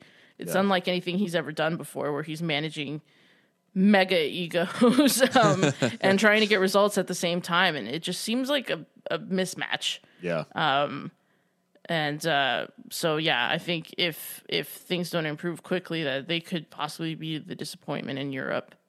Um, and for Europa League, I just have I didn't think too deeply about it, but I just want to see a Marseille Real Betis final because that would be lit. Damn. that would be actually. What Um, do you got, Phil? Who do you yeah. have in the Champions League final or winning it? I think I think we all know what's going to take place, and that is number seven. Oh, okay. no, I, uh, I, I am like so because I didn't because I, I didn't pick Liverpool to win the league. I feel like I've got to be a homer at some point. Like, and I'm gonna just say that Liverpool win the Champions League. Fair enough. I, I'd say they're more equipped. Like, if they're gonna win a major trophy this year, they're probably more equipped to win the Champions League than to win the league, just because of the the lack of reinforcements and like if there's any more injuries, it's gonna make things like pretty dicey. Um, I know Harvey Elliott won't seem like a major blow to many people, but he was obviously like a big part of Klopp's plans. So I'm just like, how much more can we absorb? You know, any sort of major injury to any of the forwards or to Van Dijk or I mean, even Fabinho at this point. Like Fabinho's basically been like Liverpool's best player for the last like three games. So, um, so anyways, I think I think Liverpool still do stand a chance of being that team that nobody wants to play in the Champions League. Um, Sure. Which I think, and especially with fans being back, I think we saw like a pretty material impact there. So I'm just like, um, I'm thinking that could be that could be big. And then as far as like as far as the dark horse team that I think could go further than people expect, I mean, looking at the groups, like the Salzburg shot is not bad because the group that they're in is is quite weak. So Right. like they have a really good chance of making it out of there. And then once you're out of the group, like anything is possible. Um and that's no disrespect to the other clubs in there. It's just the fact that there's no there's no like super club in there. Um right. although Lille might eventually get get there. But um, but yeah, I think I mean I think in terms of teams that could probably go far like further than people were expecting, just based on how last year went, is Ajax. Um, and Love I it. know it's off the back of like a game, but they just look they just look like different. And then their group as well with Besiktas and and Sporting, they may have a pretty good. They I think they stand a pretty good chance of making it out. And yeah, I mean on form, like if they, they as they showed, like you know they can go toe to toe with anybody um, when they've got the the right pieces, and it just feels like feels like a good like squad composition that they've got, and yeah, I'm uh, feeling feeling good about Ajax making a run, and then I think in terms of like in terms of the teams that are going to disappoint. Um,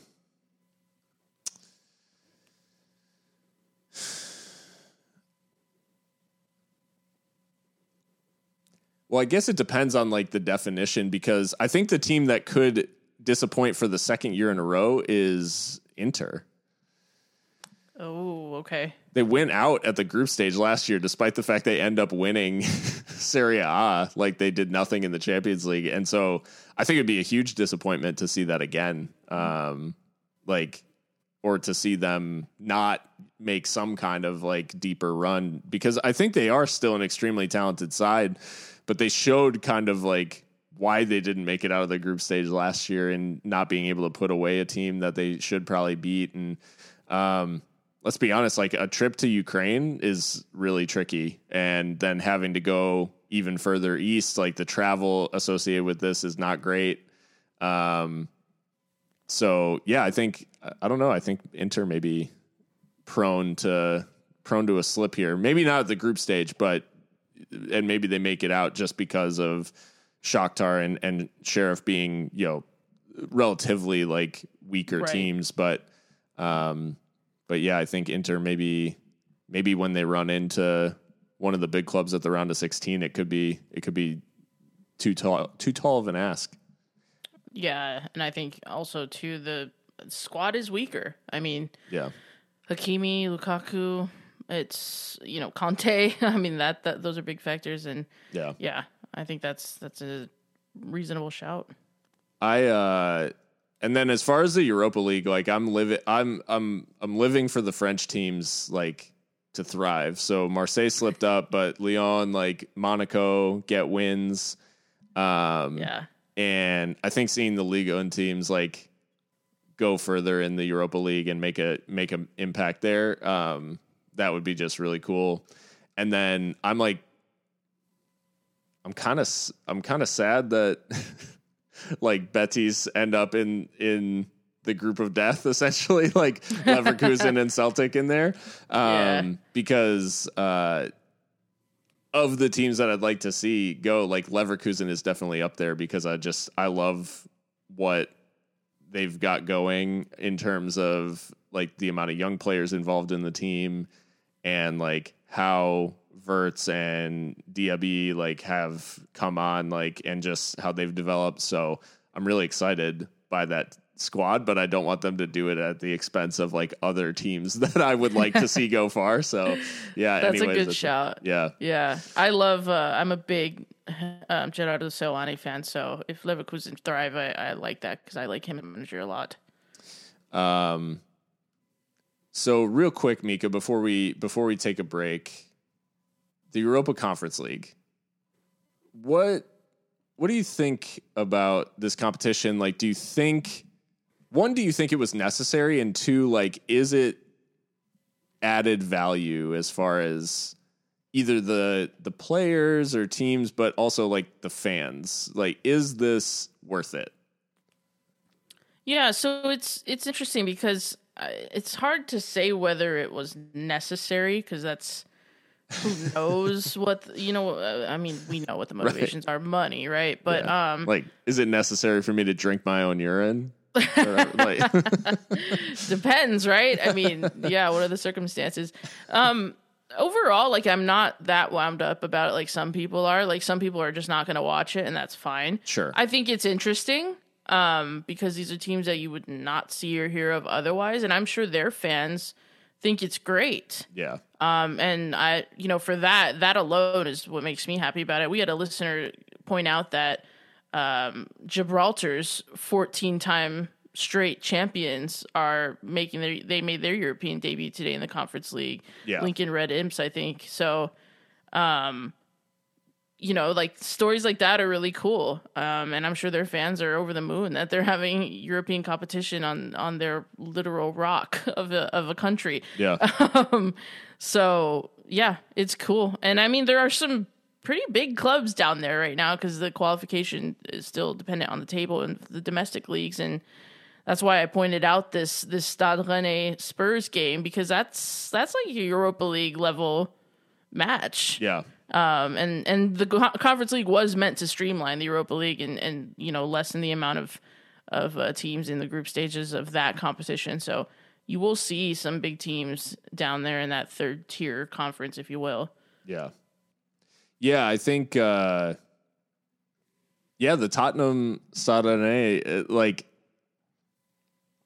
two two draw as well, and and Renee, despite the fact that they, uh, you know, obviously the their big story of the summer was the departure of Camavinga for Real Madrid. Right. they come up against a Premier League side and acquitted themselves quite well. They did, yeah, and there was a really nice pace to this game. Um, just a lot of like technical quality on display. I thought Ndombele was sensational for Spurs. Um, he's had, you know, obviously he struggled mightily under Jose Mourinho. So under Nuno, I'm hoping that he'll be able to revitalize his career because I think he's really just class, um, class dribbler. He looks fit overall, and Yeah. maybe he just needs to be in France to show out. I don't know because uh, Stade Rennais were were hosting Tottenham. Right. Um, but I really liked what Rennes were able to do in this one. Tait's uh, equalizer sent the stadium into pandemonium. Actually, for both goals, I noticed that um, the fans were doing that thing that I thought only happened in FIFA, where they'd all like jump over the seats in front of them yeah. to like pile onto surge the to the front. yeah surge to the front, and uh, I. That's so dangerous, I'm sure, but um, it was really, uh, it was really cool to see. I just, it, you know, it it all begins and ends with the fans, and Yeah. that you know this spectacle itself justified the conference league for me. Like those Sure. those fans were obviously having an awesome day out. Uh, watching their team in a European competition against a, a team that made it to the final three years ago, right? So, Right. so yeah, uh, you know, the result aside, I thought it was just interesting that these fans are having this opportunity. Yeah, that's that's totally fair, and I think that's the angle like that I prefer to take with this sort of thing. Is like, I mean, you can get cynical about any football if you want. Like, yeah, at the end of the day, like this is all about money, and there's tons of advertisers involved and huge corporations and all this stuff. And like, if you want to boil it down to that, like you can certainly make the case. I think it's much more enjoyable to live in a somewhat like level of suspended disbelief and just say like hey this is like actually a really cool moment for the fans and like it is like a spectacle that they get to enjoy. And at the end of the day like that is what we want. Like this is what we enjoy about sport in general. Like so yeah i think for that reason it is cool and and to see some of the to see some of the clubs involved like um you know union berlin like unfortunate in in their loss to slavia prague but like they just i mean it's their first ever like european game and like that Right. sort of that sort of stuff like it's just it's just created like a cool level where you're just going to see these like odd pairings and like you may see the the odd like 10 nil or something like that in this in this league um, or in this in this competition but um but yeah i just i don't know. It's it's a bunch of a bunch of clubs that like either just missed out on on a higher level of european competition or like normally wouldn't get a shot at the at an actual trophy or would just miss out or be eliminated in qualifying or something like that so good for them and a special shout out to Kairat Almaty FC the Kazakhstani club. Uh, I have been to Almaty, Kazakhstan before um, in 2017, and Andre Arshavin played for that club when I was there. Um, Kairat God. is uh, like Kazakh, one of Kazakhstan's uh, most successful clubs, um, representing Almaty, which is a southeastern city in Kazakhstan. Um, and uh, yeah, so just a weird thing. And uh, Kairat's group went absolutely goose eggs across the board. So Karabakh from Armenia, uh, Omonia from Cyprus, Basel from Switzerland, and Kairat played in a group. And in both games, they were nil nil. So Just conference league things. so not not the start that anyone was hoping for. Um, but anyways, shout out to Kairat Almaty for for uh, being in the conference league and you do your thing. You know, like That's ab- that's really cool, actually. get them, get them. And after the break, tons more to talk about if you can even believe it. Um, and uh, we'll we'll be back for that shortly.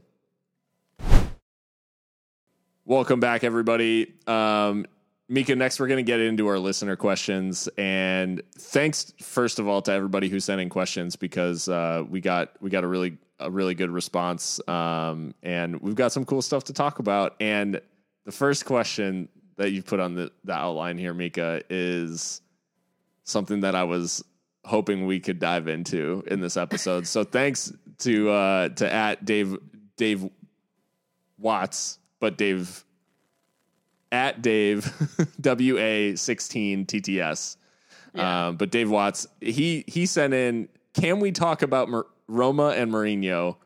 Abraham, El Shaarawy, and Pellegrini. Last loss was a friendly over the summer in all competitions. Uh, to Real Betis, it should be should be added. Um, yeah, they got owned. do they have a Scudetto in them?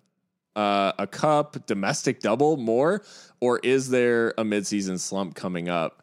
What do you make of this Roma side that is currently like balling out under Jose Mourinho? I don't know, man. Like I I want to enjoy it, but then I don't want to like three months from now be like, you idiot. like you should have known. Um, I will say this is the brightest that a Mourinho side has felt Sure. post Chelsea, right? Because he's gotten results with Spurs and Manchester United when he started, but it didn't feel like this. There wasn't a vibe, you know what I mean? And there's a vibe to this AS Roma side that you can't really like. I at least can't put my finger on, but it feels good.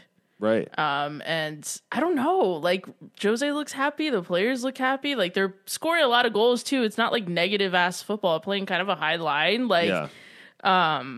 I- I don't know. I don't know if they've got a Scudetto in them. Maybe a cup here and there. I don't know. I mean, they're top of Serie A right now, three wins from three, and and and playing very well. And uh, yeah, um, Tammy Abraham, like I I pointed him out as one of my favorite signings of the summer. I think Yeah. he's been excellent.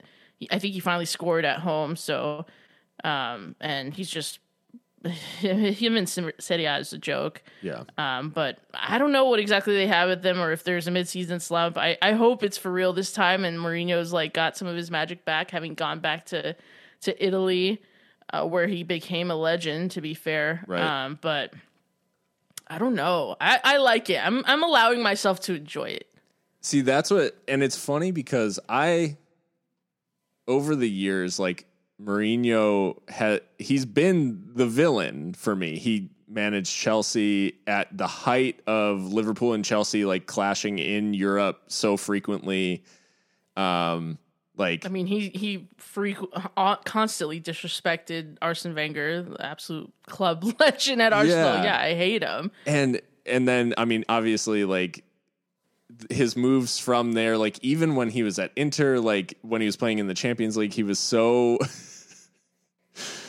the way he approached everything was just with utter disrespect, like, and even the game itself, like he was. He turned the game into something that wasn't meant to be enjoyed. Like Right. he took the game and turned it into ruthless like efficiency Mm-hmm. and it made it less enjoyable. And so for that i resented him because he was winning trophy after trophy and he was doing it in a way that made me feel bad. And so now like i look at this obviously i relish the fact that he struggled at united and i and i relished even further the fact that he struggled at spurs. Like it it was enjoyable like schadenfreude. Like i i loved it. And he took the time he you know he takes a little bit of time. Roma make this appointment. It's a huge meme. Everyone's like this is a joke. Like this is going to be the funniest thing. Like can roma also make a documentary type thing? Like this is going to be a mess. And like you said like he looks so refreshed. Like he looks like a different man down there and he's playing great stuff. He's got like he's got the team playing great stuff. He has he has jordan Veretout looking like he could play in any midfield on earth and and then he's just now over the last two games uh Stephen El Shaarawy has re-emerged from the shadows. He scores the winner against Sassuolo in the 90 whatever 93rd minute that sent Mourinho down the touchline. And I'm watching that game. I like Sassuolo better than Roma. And I was sitting there like, wow, this is really cool. on his 1000th Yeah. game managed. Mourinho headed down the touchline, and I found myself feeling something, and like that just shouldn't be. Like this man made me. He was the devil for like twenty years, and now he's turned around and he's won everybody over, and it's like I honestly, I'm I'm happy for him from like a human standpoint. He's now allowed to like. And I'm not saying it's going to continue, and I'm not saying that Roma are going to win the Scudetto or anything. Like, I, it's way too early to make those sorts of predictions. But the bottom line is like he's got this Roma team feeling themselves after a, de- a what was a down season last year. Like they did not perform well. They were totally like outside of the the conversation as far as the Champions League and everything, which you'd expect them to be, uh, you know, in and about like those those spots he just looks like he's re-injected like life into this team and he's made a couple of good signings. Um uh, you know could turn out to be great signings over the course of the season. Um and yeah he's just gone in there and he's found something like in the early stages. And from like a human aspect like i i'm kind of like happy for Jose Mourinho like the protagonist like I just don't know how it happened. Like my brain is having such a hard time like reconciling all of it.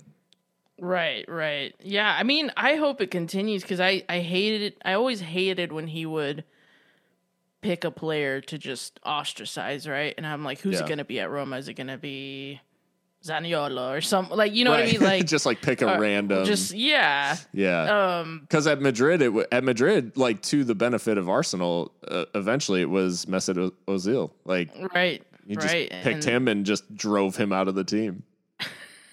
Right. Yeah, they had a famous falling out. Um, I mean, at Spurs, it was it was Dele Alli, and what do you know? He's still a good player. Yeah. like, he's emerged under Nuno, right? Um, reemerged.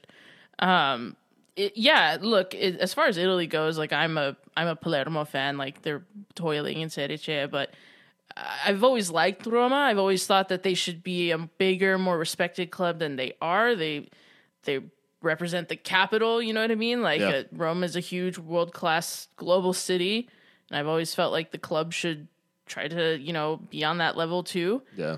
Um, and and they've Shade gotten on a, Hertha Berlin. Yeah. For real though. Like Hertha's another one of those clubs. Um but yeah, I mean, I I laughed at the appointment too. Like seeing him like photoshopped onto a fucking like Vespa. Like just like, what is this? Oh, are we really doing this? Like Roma, like did you not see the dumpster fire that has occurred over here in, in England? Um, but uh maybe they've got something. I don't know. Seeing this man just like eating a pizza and like drinking a coke like a human being, it was fucking weird. I don't Yeah. know. I don't know, but I like it. I, it yeah I, I can't I can't explain it exactly but I'm I'm actually I'm enjoying this this early Mourinho era and like it could be that three you know two and a half years from now we're having the conversation of look it happened again three season Mourinho like um toxic as hell but I don't know up until this point like he's it, he just looks like he's enjoying himself and uh Stephan El Shaarawy like scored again today in the in the conference league against CSKA Sofia. So um yeah, just he's got him he's got him eaten. Like and they took care of business like obviously it's lesser it's lesser competition, a Bulgarian side, but I mean five one, like Yeah. Taking care of business in Europe. So, um, yeah, and and being exciting while doing it. I don't I don't even know. It, it's just my brain is broken now. I like Jose Mourinho being happy, and I that I just never thought I would think that. So, 2021 is weird, man. Um, so the next question, and kind of staying in, on the Italy theme for the time being, at Nabra, um, John John Brown um, on on Twitter, he asked uh, if you were Weston McKennie, would you retire from international soccer after this last episode? Should we explain the episode to the people? Yeah, I mean, I think I think a lot of people probably have the background, but you know, Weston McKennie, uh, who plays for Juve was was famously sent home from the last uh, U.S. men's national team camp um, for the World Cup qualifiers due to breaking COVID protocols, which eventually it was revealed that he had spent a night outside of the team's bubble and then had brought what they quoted as an unauthorized person into the team's bubble in their team hotel. Um, you know, 22 year old behavior. I think it's safe to say.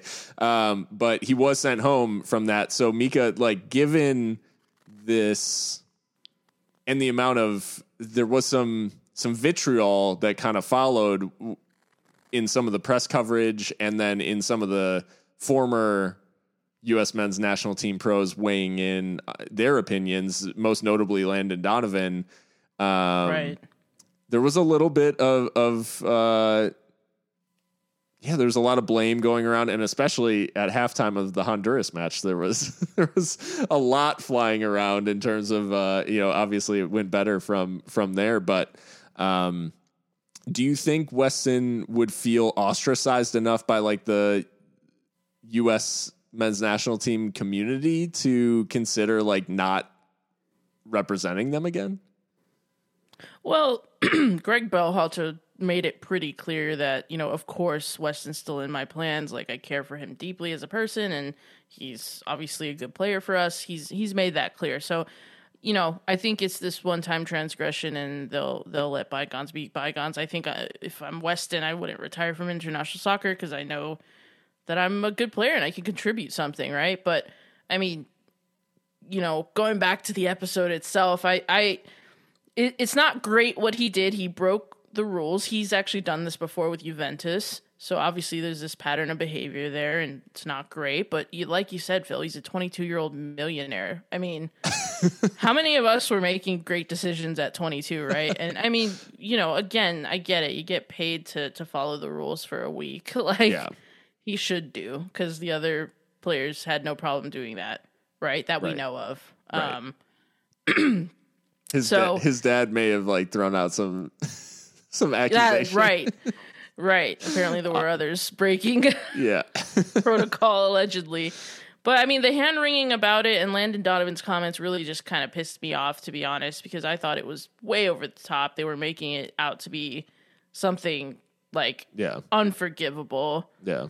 And, like he went uh, and like contracted COVID and then like knowingly gave it to somebody or something like that. Like right, like maliciously which, spreading COVID or something. Right, which like I don't even know how you can maliciously spread COVID. Like that's insane. But yeah, yeah. um, exactly. I think that the hand wringing over it was really quite annoying, and and I found myself just defending Weston after that because it's like, come on, like, yeah, you know who's y'all mad because he pulled? Like I can't. um, yeah, no. I, all joking aside, like he does need to to be a bit more professional, obviously, because he is a great player and he's important yeah. to to the men, you know, U.S. men's national team setup. But um, hopefully, hopefully, this is just something to laugh about yeah. um, come the next group of qualifying matches. And I think I think it spoke volumes too that there was all kinds of talk in in the U.S. like soccer media about oh like you know Juve's not happy with his behavior and all this stuff. He started the next game. Like when he yeah. when the international break ended, he was in the starting eleven for Juventus.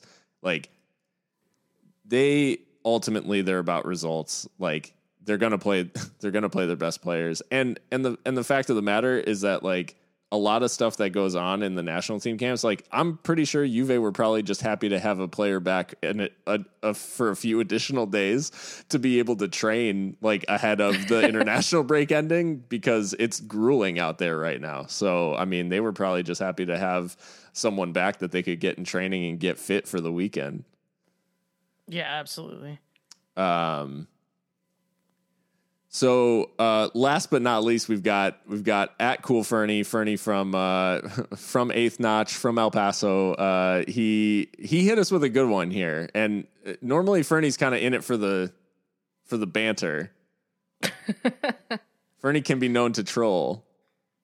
But in this one, he actually like he hit us with a good one, and he said, "Can you spotlight one or two unknown youngsters who are destined to become big players?" And and Mika, for this one, we kind of chose teams that are currently in Europe, like in European competitions, given the the theme of the episode, um, Right. and chose a couple of folks to highlight. So so Mika, who did who are you?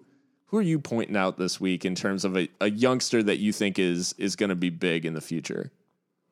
Yeah, um, I have to to give props to Charles de Ketelaere from uh, Club Brugge, the 20 year old Belgian attacker.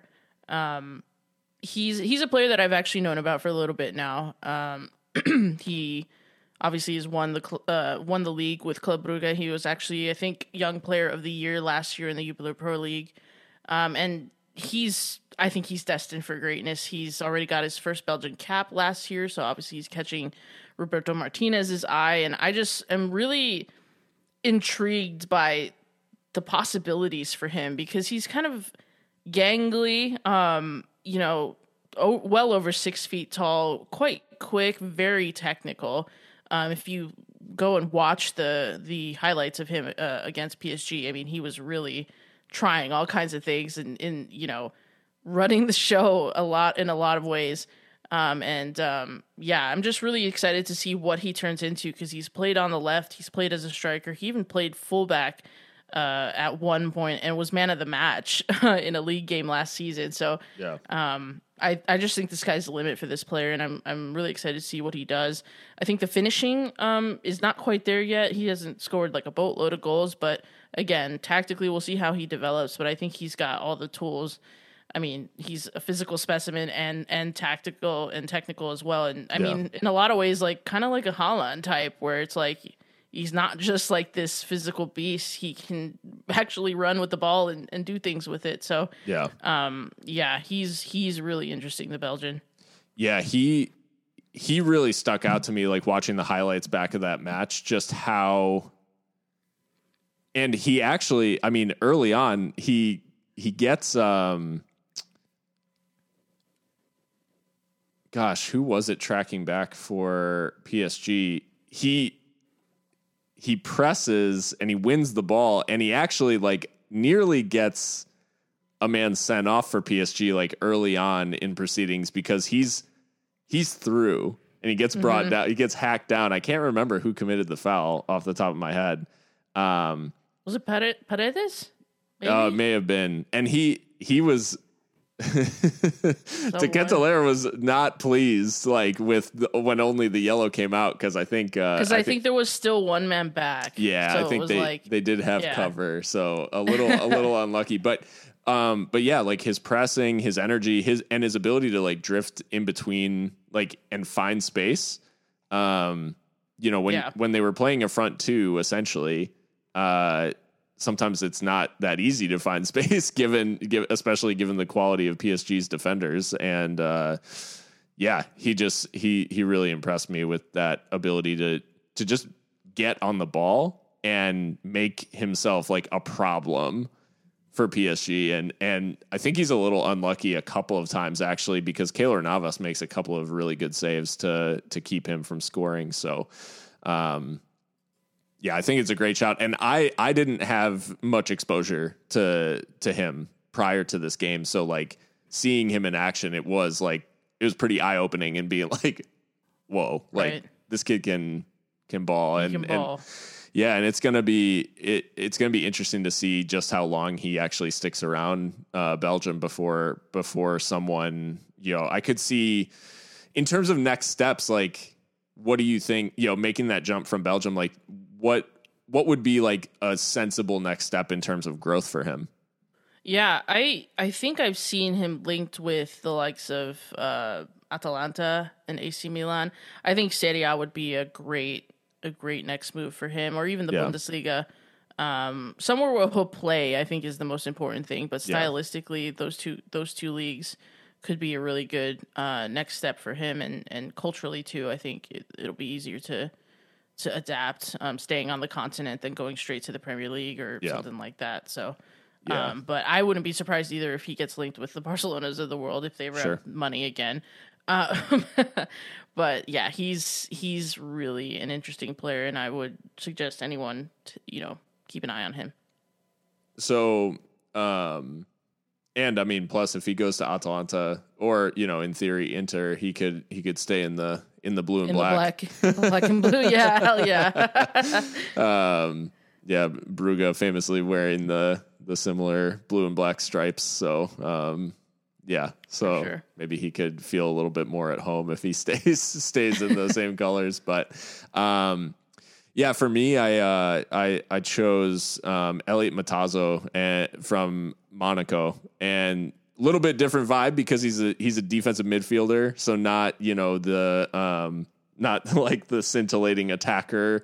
Um, I I thought for a split second maybe saying Antony from from Ajax because he is uh, I do love a Brazilian like playing in in the Netherlands, but um, Matazo is really interesting because one, he's come up through Monaco's academy, um, Belgian Belgian born con- to Congolese parents, um, and in his early days at Monaco, he's already drawn Makelele comparisons, somewhat due to his Congolese like descent, but he uh, like that's how they described like they're like when I saw him, like it reminded me of Makelele, which is just like obviously for a defensive midfielder, that's about as good as it gets in terms of comparisons.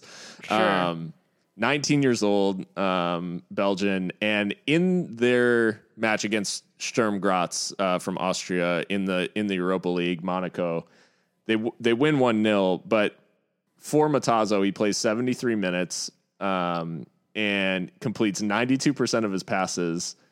Um, and of his 12 duels attempted to win the ball, he wins 11 of them. wow, so just straight up ball winner. Yeah. Okay. Two dribbles attempted, two succeeded. Um, wins four out of his five attempted tackles and recovers possession an additional three times. So the dude is like, oh, and three interceptions as well. So he's just like, he's cutting out passes, he's winning duels, like winning the ball in midfield, just absolutely controlling things. And like, FOTMob is notorious in its rating scheme for really weighing assists and goals like super high and maybe missing like other stuff on the field. He he despite having no involvement in the goal and you know no real like attacking presence was rated by FotMob at an 8.1 for this performance. Um, Wow. And uh, yeah, so he was actually the highest rated Monaco player, even higher than Diatta, who scores the goal like that wins them the game. Um, so it just shows like one, Monaco has had one very prominent uh, like defensive midfielder in Fabinho recently come through the club. Um, Right. and yeah, Fabinho along with Mbappe and every like they won a title with Monaco um, in, in Liga. Yeah. Um, And so, yeah, Eliot Matazo just already at 19 years old, like making an impact in European games and like bossing it. Um, and uh, there are a couple of like really exciting young midfielders like playing their trade for Monaco. Um, Chouameni is like the is the other like big name. Um, Sure. Aurelien Chouameni with who the French um, the French international, but um, but yeah, Eliot Matazo like slowly making a name for himself, and I think he's one to watch out for. And I included this one specifically, Fernie, because I know that United is still in the market for a DM. So Uh, this one was They've been in the market for, for you. DM for This like one- five years. this one is especially for you. So you know, I love the. Before he joined the Monaco, Academy, he actually came through Anderlecht, which we know is a freaking talent factory. yeah, Um, so so that's awesome. I really like that one.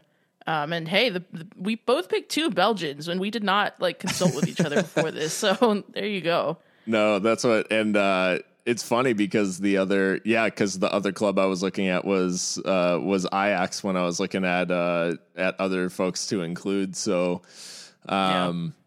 The Low Countries just continuing to to thrive right, right now. And uh, yeah, I I just I uh, I think we're in this really cool moment as well, where we're kind of like in between generations of players. Yeah. and so we have like mess like the generation of Messi is is moving like towards the end of their careers, and obviously like we have some superstars in Haaland and Mbappe, and like who are still like relatively new, but we even have like this other generation that's kind of bubbling under the surface.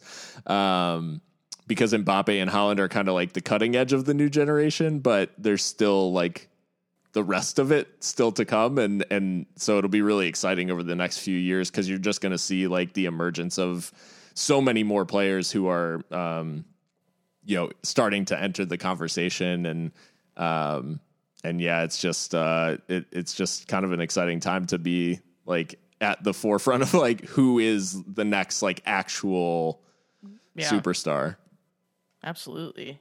Love it. Yeah, Great question, Ferdinand. We'll try it. He he was asking us to make it kind of like a segment, so maybe we'll do these like kind of like young player chats or scouting reports every now and then. Yeah. No, I love that idea, and especially it, it's great to have it around like European time too, just because you you get so much exposure to young players that you might not otherwise be able to see in the you know in the Right. other major do- domestic leagues. So, um, so yeah, no, great shout, Fernie, and and uh, yeah, we'll definitely keep this one in the uh, in the rotation. I think. For sure. Well, one thing that is always in the rotation, Mika, is the Sounds of the Season playlist. So each Yes. week we make our additions to the Sounds of the Season playlist, which you can find on Spotify. Season one, the whole playlist is up. You can find it there, Sounds of the Season, Season one. Season two is still in its fledgling stages. So you can be on the cutting edge of that as well. Just like this generation of talent, you can be on this generation of the playlist, like be on the cutting edge as you uh, as we start. You can follow the playlist on Spotify, and it makes it so it updates it like in your in your audio library or whatever, like without you having to do anything, which is pretty cool. So Yes. um, so yeah, uh, each week we add a couple of songs. It's a mix of all kinds of different genres, mainly rock like based, but all kinds of different different stuff gets included. Um, so Mika, this week, what was what what's the vibe like? How are how are you feeling about these uh, sounds of the season additions? Well, as the first pick is in appreciation of our listeners because they're so gracious to, to send us these questions. But Dave Watts said, I need to put more skate punk on the list. So I fully agree, Dave. So my first uh, addition this week is is the separation of church and skate by NOFX. Love I it. mean, how much more skate skate punk can you get than the No Effects, right? um, so I put that on there. Um, hope you enjoy it, Dave. I hope that's what you were going for. Um, but I'll keep your suggestion in mind uh, as the season goes on. Yeah, Um, and then the other one I picked is a song called Mystery by Turnstile. Um, Turnstile are just like, you know, one of the best like modern hardcore bands out there right now. And they just Yeah. dropped this new album called Glow On, which is incredible. I mean, no skips. Um, it's actually quite controversial because they're kind of like they've played with their sound a little bit. It's not Yeah. like it's not like straight up hardcore like you'd believe. So some of the like older hardcore heads are kind of annoyed by it, but Right. I think it's an incredible album and this is such a good intro track. So I thought I would just add it on there. Um, but yeah, those are my picks for this week. What you got for us, Phil? I've got I've got a couple of uh, of newer ones. So the first is a band that I actually I I I had to let you know about um, because I think it's well documented that Mika is a big Dance Gavin Dance fan, and actually Yes. we're both going to see not at the same show obviously because we're geographically separated but we're both going to go see dance gavin dance in concert when their tour starts up later this year. Um what a tour by the way. Like unbelievable. Um but i had to turn you on to this band galleons because when i heard it like i saw someone talking about it. I i pulled it up pulled the album up on spotify um, which uh, which the album itself is um, Galleons. It's self titled. Um, so when I first turned it on, I was like, did Johnny Craig, who was the original singer of Dance Gavin Dance, join a different band? Like, is this his band? Because it sounded like him. Like he had that rasp in his voice. It's not him, but they have that sound, and it's just like such a. It's it's so well done. Like the songwriting is so cool.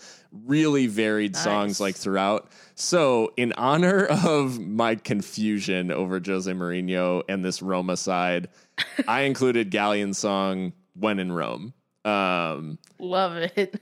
and it is yeah so that is my that is the first it is like if you're a fan of any sort of like post hardcore or post punk like sort of like that sort of stuff where it's just like kind of groovy and but also like a little bit of like heavy elements some screaming mostly singing like that sort of thing like it, it's it's a it. vibe and then more traditional on the more like traditional metalcore side um a band actually from just up the road in michigan spirit breaker uh dropped an album called curanata which is it's just like rippers from start to finish. Like it's it's a good old fashioned metalcore like breakdowns but also like some really melodic and just like good riffs and good like good mix of singing and screaming. And it's just it's heavy it's not it's just like it's all the right pushes all the right buttons for metalcore so i i, inc- I included their uh their song a cure for wellness um which is uh basically a cure for wellness is a Jesse Lingard back pass in the 93rd minute. Jesus, man.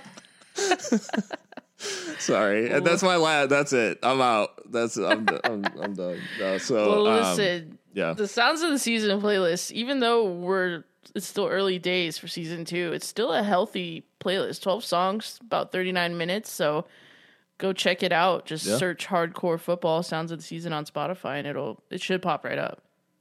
yeah, and uh, and with that, it does bring us to the end. Hopefully, you've enjoyed this episode. If you did, um, you know, subscribe to the podcast. Consider following whatever. Um, Spotify, Apple Podcasts, Google Play, and then find us on Twitter um, at HXC Football. Um, you'll know us by the purple crowned football. Um, and uh, yeah, for uh, I, I hope uh, hope you're able to get out to some football in your area. Um, if you're if you're not, enjoy the games this weekend uh, on TV. I know there's tons more football to come, and we'll be we'll be back to to talk about it as the season progresses. But, um, but yeah, until until then, everybody just uh, yeah enjoy the games. Yeah.